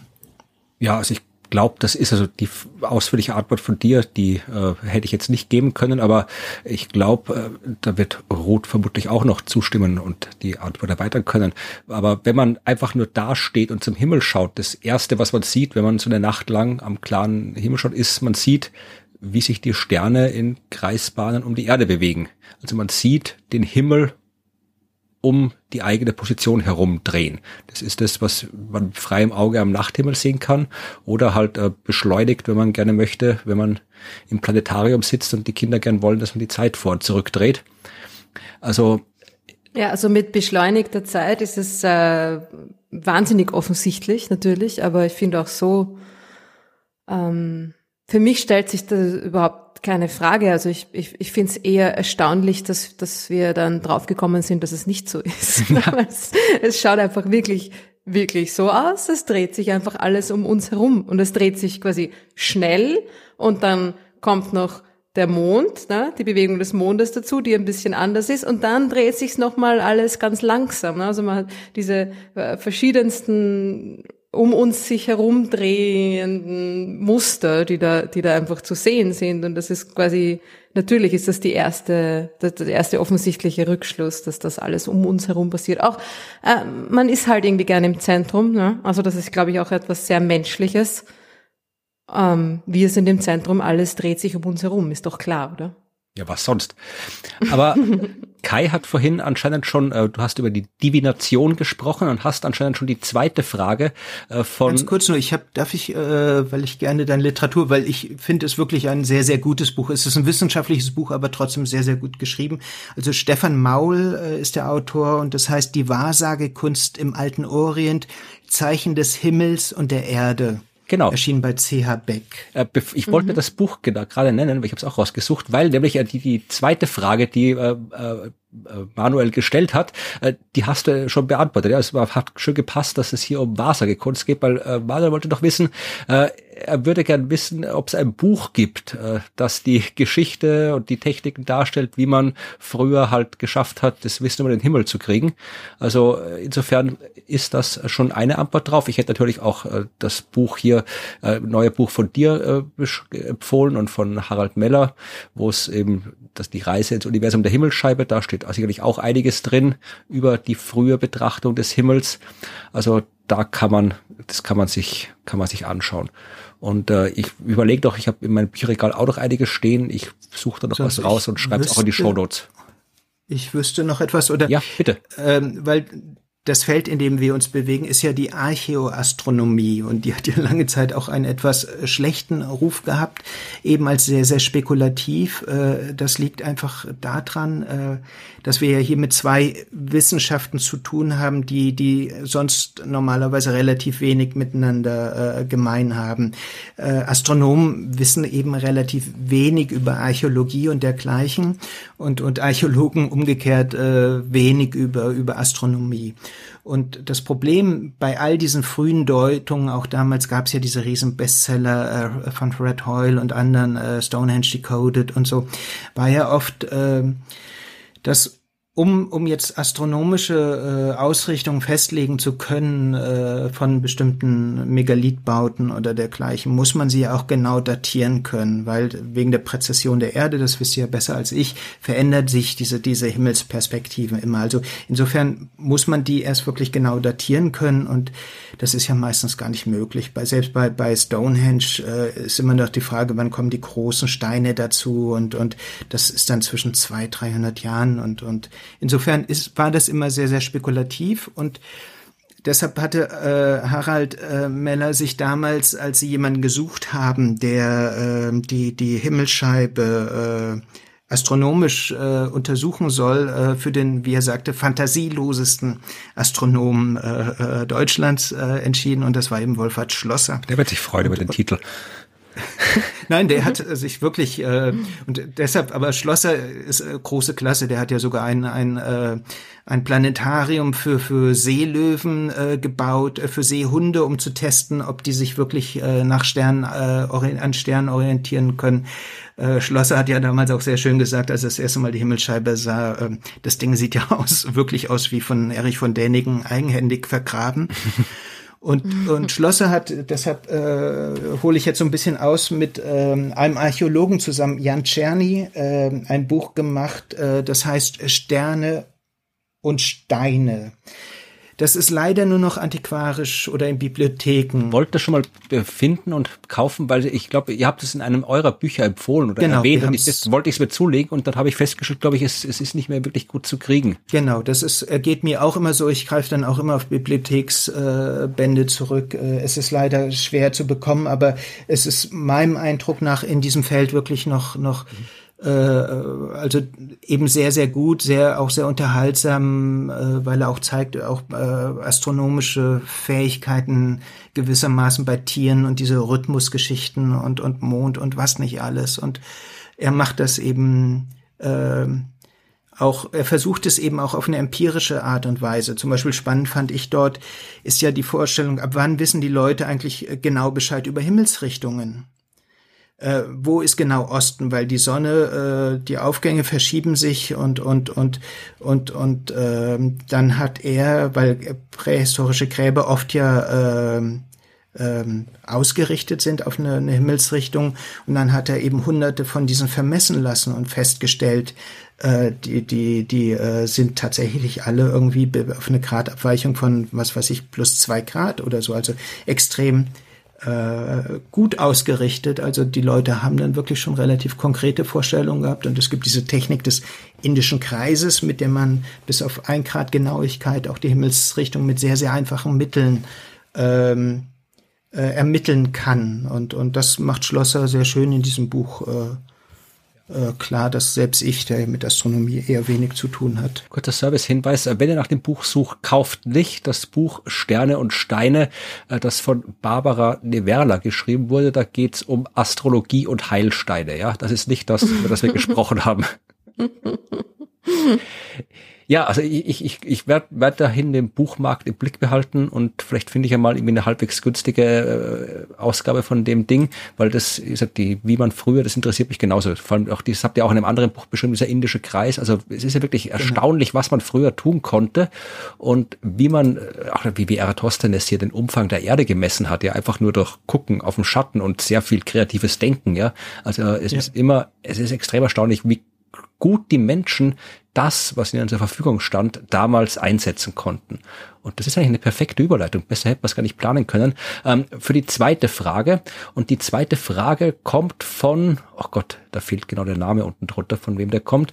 Die kommt von äh, einem einer Person. Ähm, ich, vielleicht schneide ich den Namen so nachher noch. sicher. ich, vielleicht schneide ich den Namen nachher noch rein und schneide das jetzt hier raus, was ich sage. Mal gucken. Aber äh, es geht um genau das, was wir gerade gesprochen haben. Es, die Frage lautet, äh, haben Sie als astronomische Wissenschaftler das Gefühl, dass die technische Entwicklung für die Forschung zu langsam abläuft? Ja, also dass dass wir mehr wissen könnten, wenn wir äh, bessere Technik hätten.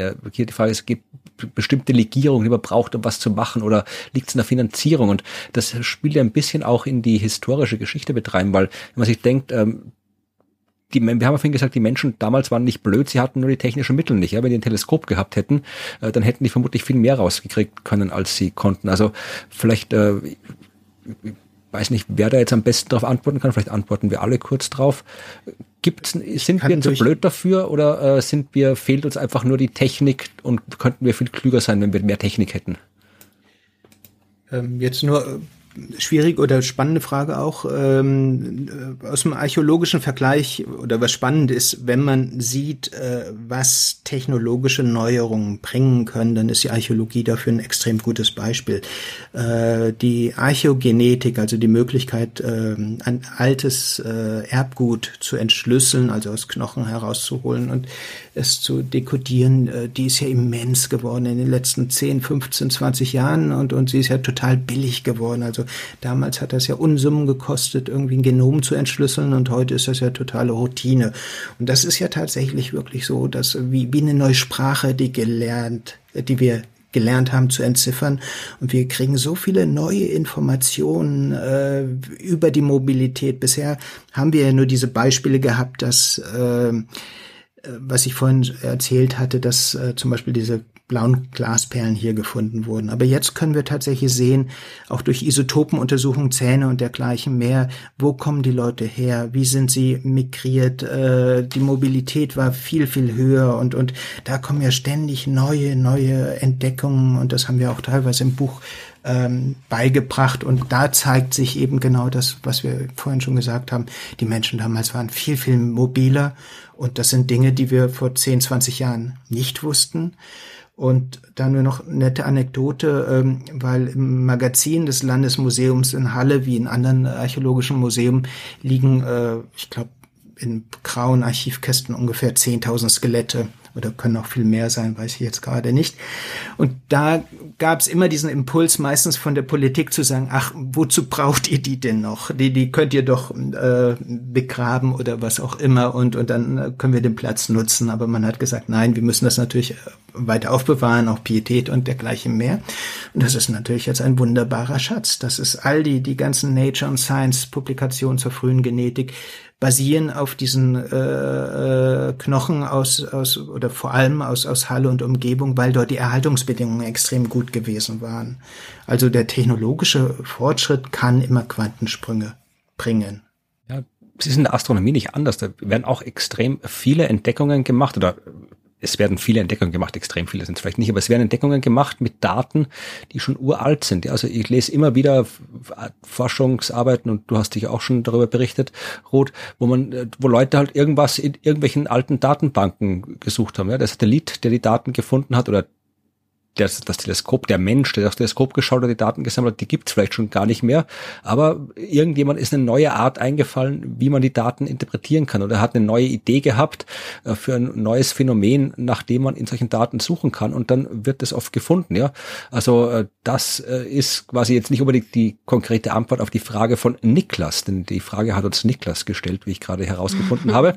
Ähm, aber tatsächlich ist es äh, es ist, wie du Kai gesagt hast, sobald eine neue technische Entwicklung kommt, dann äh, inspiriert die meistens jede Menge Ideen und äh, es geht schlagartig sehr viel weiter. Aber was hier, äh, das schreibt Niklas auch, ähm, ist es oft eher so, dass die technische Voraussetzung in der Regel gegeben ist, aber es vielmehr an der Finanzierung liegt, die neue Erkenntnisse ausbremst. Und das hat natürlich auch was für sich, gerade in der Astronomie. Also wenn du äh, einen Astronomen, eine Astronomin fragst, ja, äh, was für ein Teleskop hättet ihr denn gern, um was rauszufinden, dann sind wir, brauchen wir nicht lange, um zu erklären, ja, irgendwie 20 Meter Durchmesser, am besten auf der Rückseite des Mondes und äh, oder hier 100 Meter Durchmesser im Weltall schwebend. Also wir, wir wissen, wissen genau, was wir gern hätten.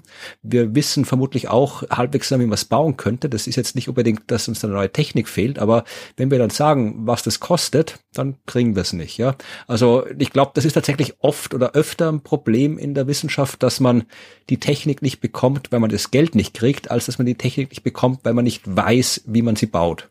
Oder siehst du das anders, Ruth? Na, absolut. Also ich finde auch, also die, natürlich ist die, die Technologie irgendwie im Zentrum von vielen Entdeckungen, aber ich finde es auch, also erstens geht es meistens ums Geld und zweitens auch äh, einfach um die, die Art und Weise, wie man etwas interpretiert. Und das ist ja auch das, was du vorher schon gesagt hast, ne, mit den Archivdaten, dass es äh, oft geht man zurück und ähm, gar nicht so sehr Technologie getrieben, sondern Idee getrieben. Ne? Man hat irgendwie eine neue, eine neue Idee oder äh, eine neue Art, eine neue Herangehensweise, wie man etwas interpretiert und geht zu den alten, quasi technologisch veralteten Daten zurück und findet dann noch jede Menge neue Sachen drin. Da hätte ich auch noch ein schönes Beispiel. Ich würde, wie du sagst, dieses Ideengetriebene ist ganz, ganz wichtig, glaube ich. Und da nochmal mein Plädoyer für die blöden Fragen. Also dieses, ich glaube einfach durch neue Fragen stellen, durch Austausch, Interdisziplinarität, dass einfach auch Leute miteinander sprechen, die es sonst nicht getan haben, die die neue Perspektiven reingebracht haben. Und jetzt nur, nur als Beispiel, weil es, glaube ich, auch vielleicht ganz gut passt. Ähm, wir hatten ja das letzte Buch beendet mit dieser äh, spekulativen Reise, äh, wie ein wie ein äh, Prinz von Nepra, ein, ein Angehöriger des Fürstengeschlechts, damals tatsächlich nach Mesopotamien gereist sein könnte. Und danach ist natürlich sehr viel Forschung betrieben worden, was wir jetzt im neuen Buch auch vorstellen, wo er längst gereist sein könnte. Es waren Mini-U-Boote in italienischen Grotten im Einsatz und dergleichen. Es war auch die Frage, wie kommuniziert er, was nimmt er mit? Und es gibt so die Spur des Bernsteins. Also Bernstein äh, nur von der Ostsee damals äh, und und und das war natürlich etwas, das damit konnte man Austausch betreiben zwischen den Eliten. Wir kennen Bernsteine aus mykenischen Schachtgräbern und dergleichen. Und so kam man dann auf die Idee, jetzt nochmal äh, nachzusehen, wo findet sich, wo sind die eigentlich die ältesten Bernsteinfunde eben in, in äh, Ägypten, Vorderorient. Und dann stellte sich heraus, man findet tatsächlich zwei oder es sind zwei Bernsteinperlen gefunden worden, schon von 100, vor 100 Jahren, im Gründungsdepot des Tempels von Assur, also der Hauptstadt des späteren Assyriens. Und zwar genau um 1800 vor Christus, genau in der Zeit also, in der wir annahmen, dass jemand aus Aunititz dort unten gewesen ist. Dann hat man sich auf die Suche nach den Perlen äh, begeben und die sind tatsächlich noch im Berliner Museum und hat sie nochmal neu untersuchen la äh, lassen. Also wie gesagt, die sind seit 100 Jahren dort. Und dann hat man herausgestellt, äh, es ist tatsächlich, äh, es sind Bernsteinperlen von der Ostsee, die vor mhm. 3800 Jahren genau in dieser Zeit dorthin gekommen sind. Also auch Dinge, die in den Archiven, alte Daten, die dort schlummerten und mit neuen Fragestellungen dann einfach entdeckt wurden. Und, und ähm, insofern, also äh, ich glaube, deshalb wichtig, eben nicht nur auf neue technologische Entwicklungen äh, äh, setzen, sondern auch, auch äh, dran denken an, an diese riesen Datenmengen, die wir bereits haben und, und da mit neuen Fragen heranzugehen. Irgendwann erfinden wir eine Zeitmaschine. Dank der Informationen von der Himmelscheibe von Nebra, wie die. Ja, das, ist eine, das kennt ihr ja, das ist doch das Lustige, weil ähm, jeder von denen, die mit der Himmelscheibe zu tun haben, das ist ja die Standardsache. Das immer gesagt, kann man damit Zeit reisen? Genau. Und, und Schlossers Antwort war ja immer, oh ja, der kriegt ja dauernd die Zuschriften und, und der sagt, über ihre Zeit äh, Reisetheorie sollten wir mal genauer sprechen. Das ist höchst interessant. Rufen Sie ihn doch, äh, mich doch bitte gestern wieder an. genau. Wenn es doch mal stimmen würde, dann reisen wir zurück und schauen uns das alles an, wie es wirklich Stimmt. passiert ist. Ja, äh, vielen Dank, Kai. Äh, Gerne doch. Kann allen. Ich die, danke euch. Ja, und bevor du uns verlässt, ja, wenn ihr zuhört, ja, also es gibt noch wirklich viel, viel mehr über die Himmelsscheibe zu erfahren, als wir jetzt gesprochen haben. Und äh, das ist auch was, was man erfahren sollte, ja. Also das ist ein Thema, äh, das über das, äh, das man Bescheid wissen muss, ja. Das ist so faszinierend. Also äh, fahrt nach Nebra, fahrt nach Halle und äh, besorgt euch die Bücher. Also das Griff nach den Sternen, das erste Buch von, äh, das ist das neue Buch. Das erste Buch ist die Himmelsscheibe von Nebra, der Schlüssel zu einer untergegangenen Kultur im Herzen Europas von Kai und von Harald Meller und das neue Buch mit den Bildern Griff nach den Sternen. Äh, ihr könnt auch die anderen Bücher, die äh, Kai mit Karel van Schaik über Anthropologie geschrieben hat, das fand ich auch. Ich habe äh, das erste gelesen, das Tagebuch der Menschheit, was die Bibel über unsere Evolution verrät. Das ist auch ziemlich cool, wo man die Bibel jetzt quasi nicht religiös interpretiert, sondern anthropologisch. Das ist ziemlich cool. Und das neue Buch, da habe ich gerade erst angefangen, trägt den schönen Titel Die Wahrheit über Eva, die Erfindung der Ungleichheit von Frauen und Männern. Also da geht's hm. äh, darum, warum ja, die Frauen und Männer im Laufe der Geschichte ungleich behandelt worden. Also auch alles coole Bücher, die ich euch ich empfehle das vierte einfach mit, auch wenn ich es nur bis jetzt nur die eine gelesen habe, aber vermutlich wird es auch gut sein. Also ich kann alle vier empfehlen. Wir hatten ja gestern ein kurzes Vorgespräch und da hast du mir eigentlich das schönste Kompliment gemacht, weil du hast gesagt, du hast äh, die Wahrheit über Eva, das, äh, die Einleitung gelesen und dann hätte es deine Freundin sich sofort geschnappt genau. und das gelesen. Also insofern. Genau, die heißt auch Eva, die wollte die Wahrheit die über Eva wissen, bevor genau. ich sie lesen darf. Herzliche Grüße an alle Evas, die uns äh, Genau, ja. Also äh, das, äh, wie gesagt, wir werden, wenn ihr, ich verlinke das natürlich alles in den Show Notes, dann habt ihr dann Links zu allen Büchern und Bildern und was wir sonst noch alles so besprochen haben und auch die die anderen Bücher, die erwähnt worden sind, äh, werde ich dann alles erwähnen. Ja, und mal gucken, wenn wir uns tatsächlich mal irgendwo in Nebra oder Umgebung treffen sollten, dann laden wir dich gerne ein. Kai, ich meine, du wohnst zwar ganz woanders, aber trotzdem, vielleicht kommst du dann trotzdem gerne ich dazu. Immer mal, ich fahre gerade nächsten Sonntag wieder in die Gegend, weil so. wir sind natürlich schon an neuen Buchprojekten dran und ähm, insofern gerne. Ja, gucken wir. Ansonsten treffen wir uns vielleicht mal irgendwo. Vielleicht gibt's auch mal in der Schweiz äh, äh, Treffen, wo du wohnst. Dann wir werden uns schon noch mal irgendwie hören oder sehen. Bin ich mir Gerne. sicher. Ja, vielen Dank, Kai. Ja, ja gut. Und mir auch noch mal. Florian, genau. herzlichen Dank. Ziemlich cooles Gespräch. Also ich weiß nicht, ob, ob du Wahnsinn. schon, wie viel du Na, ich, gewusst hast über die Himmelsscheibe? Nein, nein, sehr wenig. Also halt, dass sie existiert, dass sie alt ist, ähm, dass der Sternenhimmel drauf zu sehen ist, wie, wie, wie noch nie zuvor quasi zu der Zeit. Die ersten beiden Punkte ähm. hätten darauf, was weiß ich, die Queen zugetroffen. Und der Sternenhimmel ja. ist für nicht zu sehen, vermutlich. Das sind ja Tattoos, von denen keiner was weiß. Ja, der, die Queen ist allgegenwärtig. Das ist einfach, ja. Nein, ich fand es wirklich sehr interessant. Das ist auch ein sehr angenehmer Gesprächspartner, muss ja. ich mal sagen. Wirklich, Auf jeden Fall. Äh, ja, das ich machen hab, wir ich hab, öfter. Ich bin ja auch nur durch Zufall auf ihn gestoßen. Also ich habe eigentlich, ich habe, das hatte, war ja tatsächlich wahr, was ich gesagt habe, dass ich das erste Buch über die Himmelscheibe so extrem beeindruckend fand, dass ich mich entschieden habe, es wirklich äh, in meinem Blog äh, nicht nur zu rezensieren, sondern wirklich, äh, ich habe glaube ich eine 25-teilige Serie, Serie geschrieben. Ja, ich habe ja. jedes Kapitel einzeln besprochen und das hat äh, anscheinend hat dann auch Kai gesehen und hat mich angeschrieben und gemeint, dass er das ganz cool findet und so sind wir halt ins Gespräch gekommen ja. und seitdem, seit irgendwie drei Jahren oder sowas schreiben wir so regelmäßig hin und her und äh, ja, jetzt dachte ich, jetzt kann ich doch Na, mal ich hier. Ich finde auch dieses Interdisziplinäre sehr gut. Also es macht dann jetzt irgendwie vielleicht nicht so viel Sinn, wenn wir andere Astronomen und Astronominnen einladen. Also ja, schon auch vielleicht. Das sind schon aber, zwei, das muss schon reichen. Genau, das reicht schon. Äh, aber ich finde es halt auch speziell interessant, wenn man mit Leuten redet, die halt dann was anderes machen, was zwar schon irgendwie damit zu tun hat mit dem Universum, aber hat eh alles mit dem Universum zu tun. Ähm, ja, aber das, das, das fände ich ganz besonders interessant. Ich weiß ja. nicht, wie es euch geht, aber dieses, diese, ja. diese Erweiterung finde ich Ich habe ein paar interdisziplinäre potenzielle Gesprächspartnerinnen und Partner in der Pipeline, also nicht in der Pipeline, Kontakte, also äh, noch nichts Fixes, aber es kann durchaus sein, dass in Zukunft immer wieder mal, also nicht jedes Mal und nicht ständig, aber immer wieder mal Leute, die andere andere Dinge wissen, als wir hier hm, zum Reden kommen. Hm. Das ist der Plan. Guter Plan. Ja, und äh, jetzt, jetzt kommt auch noch wer anderer zum Reden, oder? Genau, jetzt kommt nämlich auch fast, besser könnte ich geplant, jetzt auch wieder passend, äh, Neues von der Sternwarte geht ja wieder weiter und äh, in dem Ausschnitt, in dem, dieser Rubrik habe ich mit Efi über die Einführung in die Astronomie gesprochen, was ja die Himmelsscheibe quasi die ultimative Einführung in die Astronomie und äh, wir reden jetzt über die moderne Einführung in der Astronomie in Neues aus der Sternwarte, Neues von der Sternwarte. Und das hören wir uns jetzt an und dann schauen wir mal, wie sehr das mit dem zusammenpasst, was wir damals in der Einführung in der Astronomie gemacht haben. Wir reden wieder über das Astronomiestudium, oder das heißt wir, ich frage und Evi, die Astronomie studiert, antwortet mir, weil die macht es gerade, die kennt sich aus und wir wollen einen kurzen Überblick und Einblick geben in das, was in so einem Studium passiert. Und wir haben beim letzten Mal kurz so über die Eingangsphase gesprochen, festgestellt, dass man mittlerweile nicht mehr so allein gelassen wird als Erstsemester wie zu meiner Zeit noch und sind jetzt quasi am Anfang. Jetzt schauen wir uns mal eine Vorlesung im Detail an und nehmen natürlich gleich die, die relevant ist fürs Astronomiestudium, nämlich die Einführung in die Astronomie. Die habe auch ich in meinem ersten Semester gemacht, aber vermutlich war sie anders, als sie bei dir war, Evi. Ja, hallo Florian. ähm, ja, ich weiß nicht, wie sie bei dir war. ja, wir sind in einem Hörsaal gesessen und da war ein Professor, der hat halt ähm, ich glaube eine Stunde, so zweimal die Woche, eine Stunde lang halt was erzählt. Und ähm, dann gab es einen Übungskurs dazu und das war's.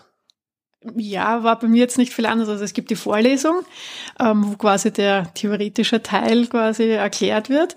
Und dann gibt es eine Übung dazu, beziehungsweise ähm, bei uns war das mehr ein Tutorium, wo du dann halt dann Übungsbeispiele auch durchgehst.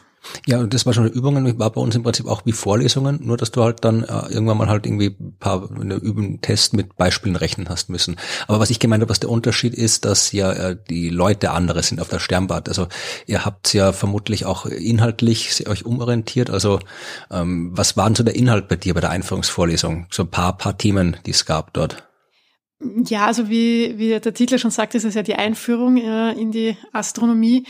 Das heißt, da wird im Prinzip ein sehr breiter Fächer, da mal alles eigentlich von der Kosmologie ähm, ja bis zur Geschichte der Astronomie. Im Prinzip wird da alles einmal ähm, angegriffen und ähm, durchgerackert oder durch bearbeitet. Ich meine, das ist schon ein Unterschied meiner Vorlesung, wenn ich mich erinnern kann, die war jetzt nicht so breit. Ich kann mich nicht erinnern, da groß was über Kosmologie gehört zu haben oder über Geschichte der Astronomie, sondern es war wirklich nur so, ja, Koordinatensysteme und mhm. ähm, hier, wie ein Teleskop äh, funktioniert und solche Sachen. Also, und Helligkeiten von so die ganzen, schon auch Grundlagen, aber jetzt wirklich so breit gefächert würde ich es nicht sagen, sondern nur Grundlagen. Ja, kommt jetzt vielleicht darauf an, wie man Grundlagen und breit gefächert definiert. Also ich habe schon in ja, den Eindruck gehabt, dass man da jetzt mal alles so ein bisschen streift und äh, mal so einen Einblick einfach bekommt, was es alles ist eigentlich oder was die Themen sind. Ähm, weil ich glaube, also gerade im Beginn, also am Beginn vom Studium hat jeder so ein bisschen so eine andere Vorstellung, was Astronomie oder Astrophysik ist. Und eine geht vielleicht mehr mit der Erwartung an, das ist hauptsächlich Beobachtung ähm, oder eben hauptsächlich Himmelsmechanik und ähm, ein anderer hat vielleicht eher Vorstellungen, die in Richtung theoretische Astrophysik gehen. Ja, das war das, was ich jetzt auch noch fragen wollte. Also was sich auch viele denken würden, also dass wenn sie hören, man macht jetzt hier Einführung in die Astronomie, dann denken sie, okay, da steht man dann irgendwo draußen auf der Wiese im Teleskop und schaut zum Himmel. Das passiert ja nicht. Nein, gar nicht. ja. Nein, nein, nein, nein. Also das ist alles ähm, quasi theoretisch, ähm, passiert alles im Hörsaal. Und ja, also man man darf sich dann, Spektrallinien darf man sich schon anschauen. Also das wird einem schon gezeigt. Ähm, also ja, alles, was ihm zu diesen, das würde ich jetzt als Grundlagen äh, bezeichnen. Ja, also wie gesagt, in der Astronomie, man schaut schon irgendwann mal durch ein Teleskop, äh, vermute ich mal. Also bei mir nicht, also das, aber das lag nicht an, das lag nicht am Studium, das lag an mir. Also man schaut in der Astronomie durchaus durch Teleskope, aber es ist nicht so, dass man auf die Sternwarte kommt im ersten Semester und dann gleich den Himmel beobachtet und neue Planeten entdeckt und UFOs betrachtet? Nein, gar nicht. Hast du das gemerkt? Waren da Leute bei dir in der Vorlesung, die, die solche, die das äh, gedacht haben, die enttäuscht waren, dass da nichts beobachtet worden ist? Nein, das nicht, aber ähm, du lernst dann halt natürlich viele kennen, die halt in ihrer Freizeit oder ähm, als Hobby dann eben ein Teleskop daheim haben, ein kleines und da halt natürlich schon auch ähm, in der Nacht so Beobachtungen machen. Also man merkt schon, dass dann halt die Kollegen und Kolleginnen, ähm, ja, dass jeder so vielleicht einen anderen thematischen Schwerpunkt und daher vielleicht auch einen anderen Zugang zum Thema hat. Das waren die Streber, die haben schon alles gewusst über deren eigenen Teleskopen, oder? ja, genau. sind die Einzelstudenten gewesen. Ach, ich habe auch kein Teleskop gehabt und habe, glaube ich, auch, ich habe, glaube ich, ein Einser gehabt in der Einführung. Weiß gar nicht mehr. Ich glaube schon. Aber war es denn schwer? Ist dir die Einführungsvorlesung schwer gefallen? Nein, ist mir nicht schwer gefallen. Nein. Also ich habe mich dann nur, es war, ähm, ich war der erste Lehrgang, wo sie dann diese äh, Multiple-Choice-Tests eingeführt mhm. haben und das war ein bisschen mein, mein Untergang, weil ich den falsch verstanden habe und ähm, zuerst alles richtig hatte und dann ähm, ja komplett quer war, ähm, dass man irgendwie mehr ankreuzen musste und dann wäre ich fast durchgefallen. Das hat mich total geärgert, aber Also das wird dann alles mit dem Computer ausgewertet und ähm, also ich glaube, das ist der größte Unterschied ähm, zu deinem Studium damals, weil wir haben ja fast keine mündlichen Prüfungen. Es ist sehr viel eben Multiple Choice, gerade bei diesen Einführungsvorlesungen. Die Einführung in Astronomie war bei mir auch schriftlich, so ich mich erinnern kann, aber das war fast die einzige im ganzen Studium, die schriftlich, ein, ein, ein zwei Mathe-Vorlesungen waren noch schriftlich. Aber ja, also wenn der Einführung in die Astronomie, da, die kann man folgen ohne Vorwissen, weil man gesagt, man hat ja in der Schule keine Astronomie, also da. Ja, ja, ja, also ähm, gerade ich denke mal, man bringt ja ähm, dem Thema schon von vornherein ein gewisses Interesse entgegen und hat auch eine Affinität, schätze ich mal, zu dem Thema und wird sich schon ein bisschen damit auseinandergesetzt haben. Und ja, und der Rest passiert dann eh in der Vorlesung. Also da ist jetzt nichts dabei, wo ich jetzt sage, da musst du dich großartig vorbereiten. Gut, dann werden wir beim nächsten Mal auf den Hauptteil des ersten Semesters und des ersten Abschnitts, wie man da sich helfen kann vielleicht, also Tutorien und äh, Lerngruppen und sowas. Äh, das schauen wir dann beim nächsten Mal an. Gerne, ja. Bis dann. Ja, jetzt sind wir wieder da. Kannst du dich noch an die Einführung erinnern? Ja, doch. Eigentlich recht gut sogar. Also ich fand die toll. Haben wir den Also die gleichen war- Prof gehabt? Ich habe sie beim Präger gemacht. Ja, ich auch. Du, da haben wir Ja. den gleichen, ja. Und ich fand das eigentlich ein, das fand ich eine der besten Vorlesungen aus dem ganzen Astronomiestudium. also sie war, es ist halt auch irgendwie der Vortragsstil, ähm, war sehr, war sehr ähm, angeregt irgendwie, ne? Also die anderen, naja, ich jetzt nicht sagen, dass sie alle Langweiler waren. Nein, war ihr nicht. Also- Aber es, äh, kommt drauf an. dadurch, dass er Amerikaner war, der, der Herr Breger, ähm, hat er ein bisschen eine andere, eine andere Art, eine andere Zugangsweise, Es ist ich. interessant, dass der Typ mit dem äh, eigentlich deutschen Namen äh, Amerikaner ist, der Breger. Ja. Und dann gab's äh, die Einführung Teil 2, hat jemand mit einem sehr amerikanischen Namen gehalten. Und äh, Mhm. der war, das, das war damals noch wirklich so, da muss ich sagen, da kann ich mich doch gut dran erinnern, das war damals auch der sehr alte Hörsaal der Sternwarte, alles klein und sehr muffig. Und die Einführungsvorlesung Teil 2 war immer so äh, im Winters, äh, Winter äh, noch äh, abends. Das heißt, du bist da reingekommen aus der Kälte und es war sehr warm und es war wirklich eine der langweiligsten Vorlesungen ever. Und es ist mir das einzige Mal in meiner Unikarriere passiert, dass ich wirklich nicht so ein bisschen weggedämmert bin mit in dem der Tisch Vorlesung. die, mit dem Tisch, mit dem Kopf auf den Tisch geknallt. Nein, gar nicht, aber ich bin, ich bin ein bisschen ganz, passiert. ganz hinten gesessen und ich bin wirklich tief und fest eingeschlafen. Ich bin eingeschlafen, ich habe Sachen geträumt und irgendwann bin ich aufgewacht nach einer Stunde und dann war die Vorlesung vorbei. Also wirklich, ich habe da wirklich geschlafen, wie bei mir zu Hause abends im Bett. Ja, also das ist, ja, das war Ja, das äh, war wirklich schade. Ich meine, der Herr Jackson war wirklich ähm, äh, sehr, sehr liebenswürdiger Mensch eigentlich und ganz bestimmt auch äh, sehr, sehr gut in, in seinem Fachgebiet. Aber ja halt 50 Jahre er hat früher. halt aus einem Buch vorgelesen. Ja, und in der Prüfung hat man irgendwie Sachen in so einen Taschenrechner tippen müssen, wo dann Hm. irgendwie hinten ein Druckerband rauskam und so. Also es war alles und die, die Rechnungen waren Maschinen getippt auf, auf Folie, die er mit dem Overhead-Projektor projiziert hat. Und äh, wir haben zwar schon vor der Zeit ins äh, studiert, aber so weit in der Vergangenheit war es auch nicht. Also das war schon alles eher so, vermutlich hat man so in den 70ern äh, studiert, wie wir es beim äh, da gemacht haben. Also An anderen Orten, ja, ja, ja. ja, aber wie gesagt, also es ist Na gut zu hören, dass sich da zumindest ein bisschen was verändert hat. Ja, tatsächlich. Ich habe auch, du, du liest ja, vermutlich wirst halt noch kein Twitter gelesen haben. Du bist ja nicht so oft auf Twitter unterwegs. Also äh, wir haben, also das, was wir hier machen, dürfte, äh, hat ja schon einige inspiriert, zumindest Fragen zu stellen über das Studium und man es macht. Aber immer wieder auch, hier äh, hat uns jemand geschrieben, äh, euer Podcast ist mit dafür verantwortlich, dass ich mein Abitur nachholen will, um mit meinen 33 Jahren doch noch in das Feld der Astronomie studieren zu können. Ja, also, Juhu! ja. Also es Viel Erfolg damit. ja, also, Wird sicher klappen. Ja. also das, das es freut uns, wenn wir, oder ich weiß nicht, es freut uns, wenn wir dazu beitragen können, dass sich Menschen noch mal ein bisschen was trauen. Und wie gesagt, wer Fragen hat, äh, wie das konkret alles abläuft und äh, wie groß die Gefahr wirklich ist, dass man in der Vorlesung einschläft, schreibt uns. Äh, alles Studienspezifische leiten wir dann gern an Evi weiter. Alle Fragen zur Astronomie schickt uns an fragen@dasuniversum.at. Alle sonstigen Kommentare, Hinweise, was auch immer, schickt uns an hello@dasuniversum.at oder schreibt es in unsere Telegram-Gruppe, die wir auch in den Shownotes verlinkt haben. Da könnt ihr auch Sachen schreiben mit anderen Hörerinnen und Hörern, plaudern. Ihr könnt Fragen stellen, ihr könnt uns Audiokommentare aufnehmen und schicken. Ihr könnt euch schicke Bilder anschauen, die Leute da posten. Also da passieren Dinge, an denen man teilhaben kann. Äh, wir machen, was, ist, was haben wir, Anfang August haben wir, nee, was haben wir, Ende Juli haben wir momentan. Wir bezeichnen hier gerade alles. Wir, überhaupt? wir zeichnen hier gerade alles vor auf, weil wir jetzt in der Urlaubszeit dann nicht immer gemeinsam Zeit haben, um zeitnah die Podcasts zu machen. Also äh, wenn ihr das hört, ist jetzt so äh, Ende Juli und äh, ich bin auf Urlaub, du bist bald auf Urlaub, deswegen erübrigen sich die Hinweise zu Veranstaltungen oder hast du jetzt im Sommer was, wo man dir mit deinem Planetarium zuschauen oder zu Besuch kommen kann? Nee. Nichts? Gut, ja, dann müsst ihr euch anderweitig amüsieren. Ähm, Sorry. ja, aber das wird es auch geben. Äh, was ihr äh, trotzdem dankenswerterweise getan habt. Ja, also äh, wir äh, sind auch immer ein bisschen hinterher jetzt mit dem Spenden äh, bedanken, auch weil ja wir zeitnah nicht aufzeichnen, aber äh, zumindest all diejenigen, die uns bis äh, 22. Juni, der Tag, an dem wir das aufnehmen, etwas gespendet haben. Bei denen bedanken wir uns natürlich herzlich. Und zwar waren das per PayPal, haben uns Christian äh, Kai äh, Spenden zukommen lassen, äh, Thomas äh, zweimal, zwei unterschiedlich hohe Spenden am gleichen Tag, was auch immer das zu bedeuten hat.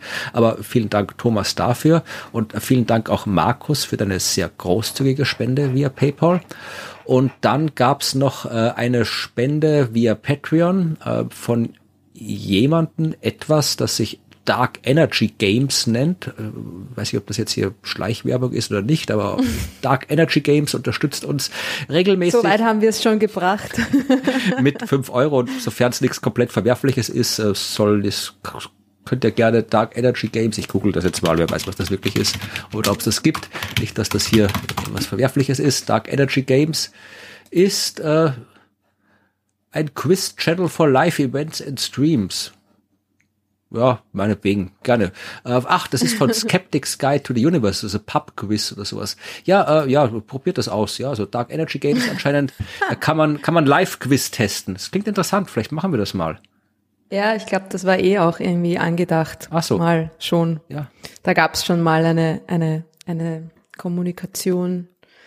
Aber das ist Future, Future Work. Ja, aber Future Games. Auch immer. Jedenfalls vielen Dank Dark Energy Games für diese Spende. Vielen Dank an alle Spenderinnen und Spender. Vielen Dank auch an alle, die uns immer nett äh, Bewertungen geben bei Apple Podcasts, bei Spotify und uns dort abonnieren. Das hilft uns tatsächlich auch, wenn ihr sowas macht und es hilft uns auch, wenn ihr uns äh, ganz altmodisch weiterempfehlt und Leuten, die ihr gern habt, sagt, dass sie das anhören können. Äh, wenn ihr zufällig Jan Böhmermann kennt, ja, sagt auch dem, dass er sich den Podcast anhören kann. Der kann gerne auch was über Astronomie lernen.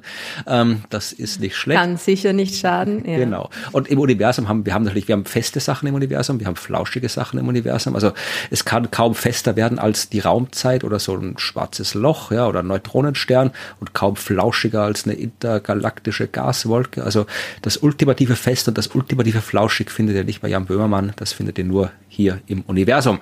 Und mit diesen Worten, sofern Ruth nichts mehr zu ergänzen hat, was soll ich dem noch hinzufügen? Ja, dann beenden wir mit diesen Worten diese wunderschöne Folge über die Himmelsscheibe. Vielen Dank fürs Zuhören. Bis in zwei Wochen. Macht es gut. Tschüss. Schönen Sommer. Ciao.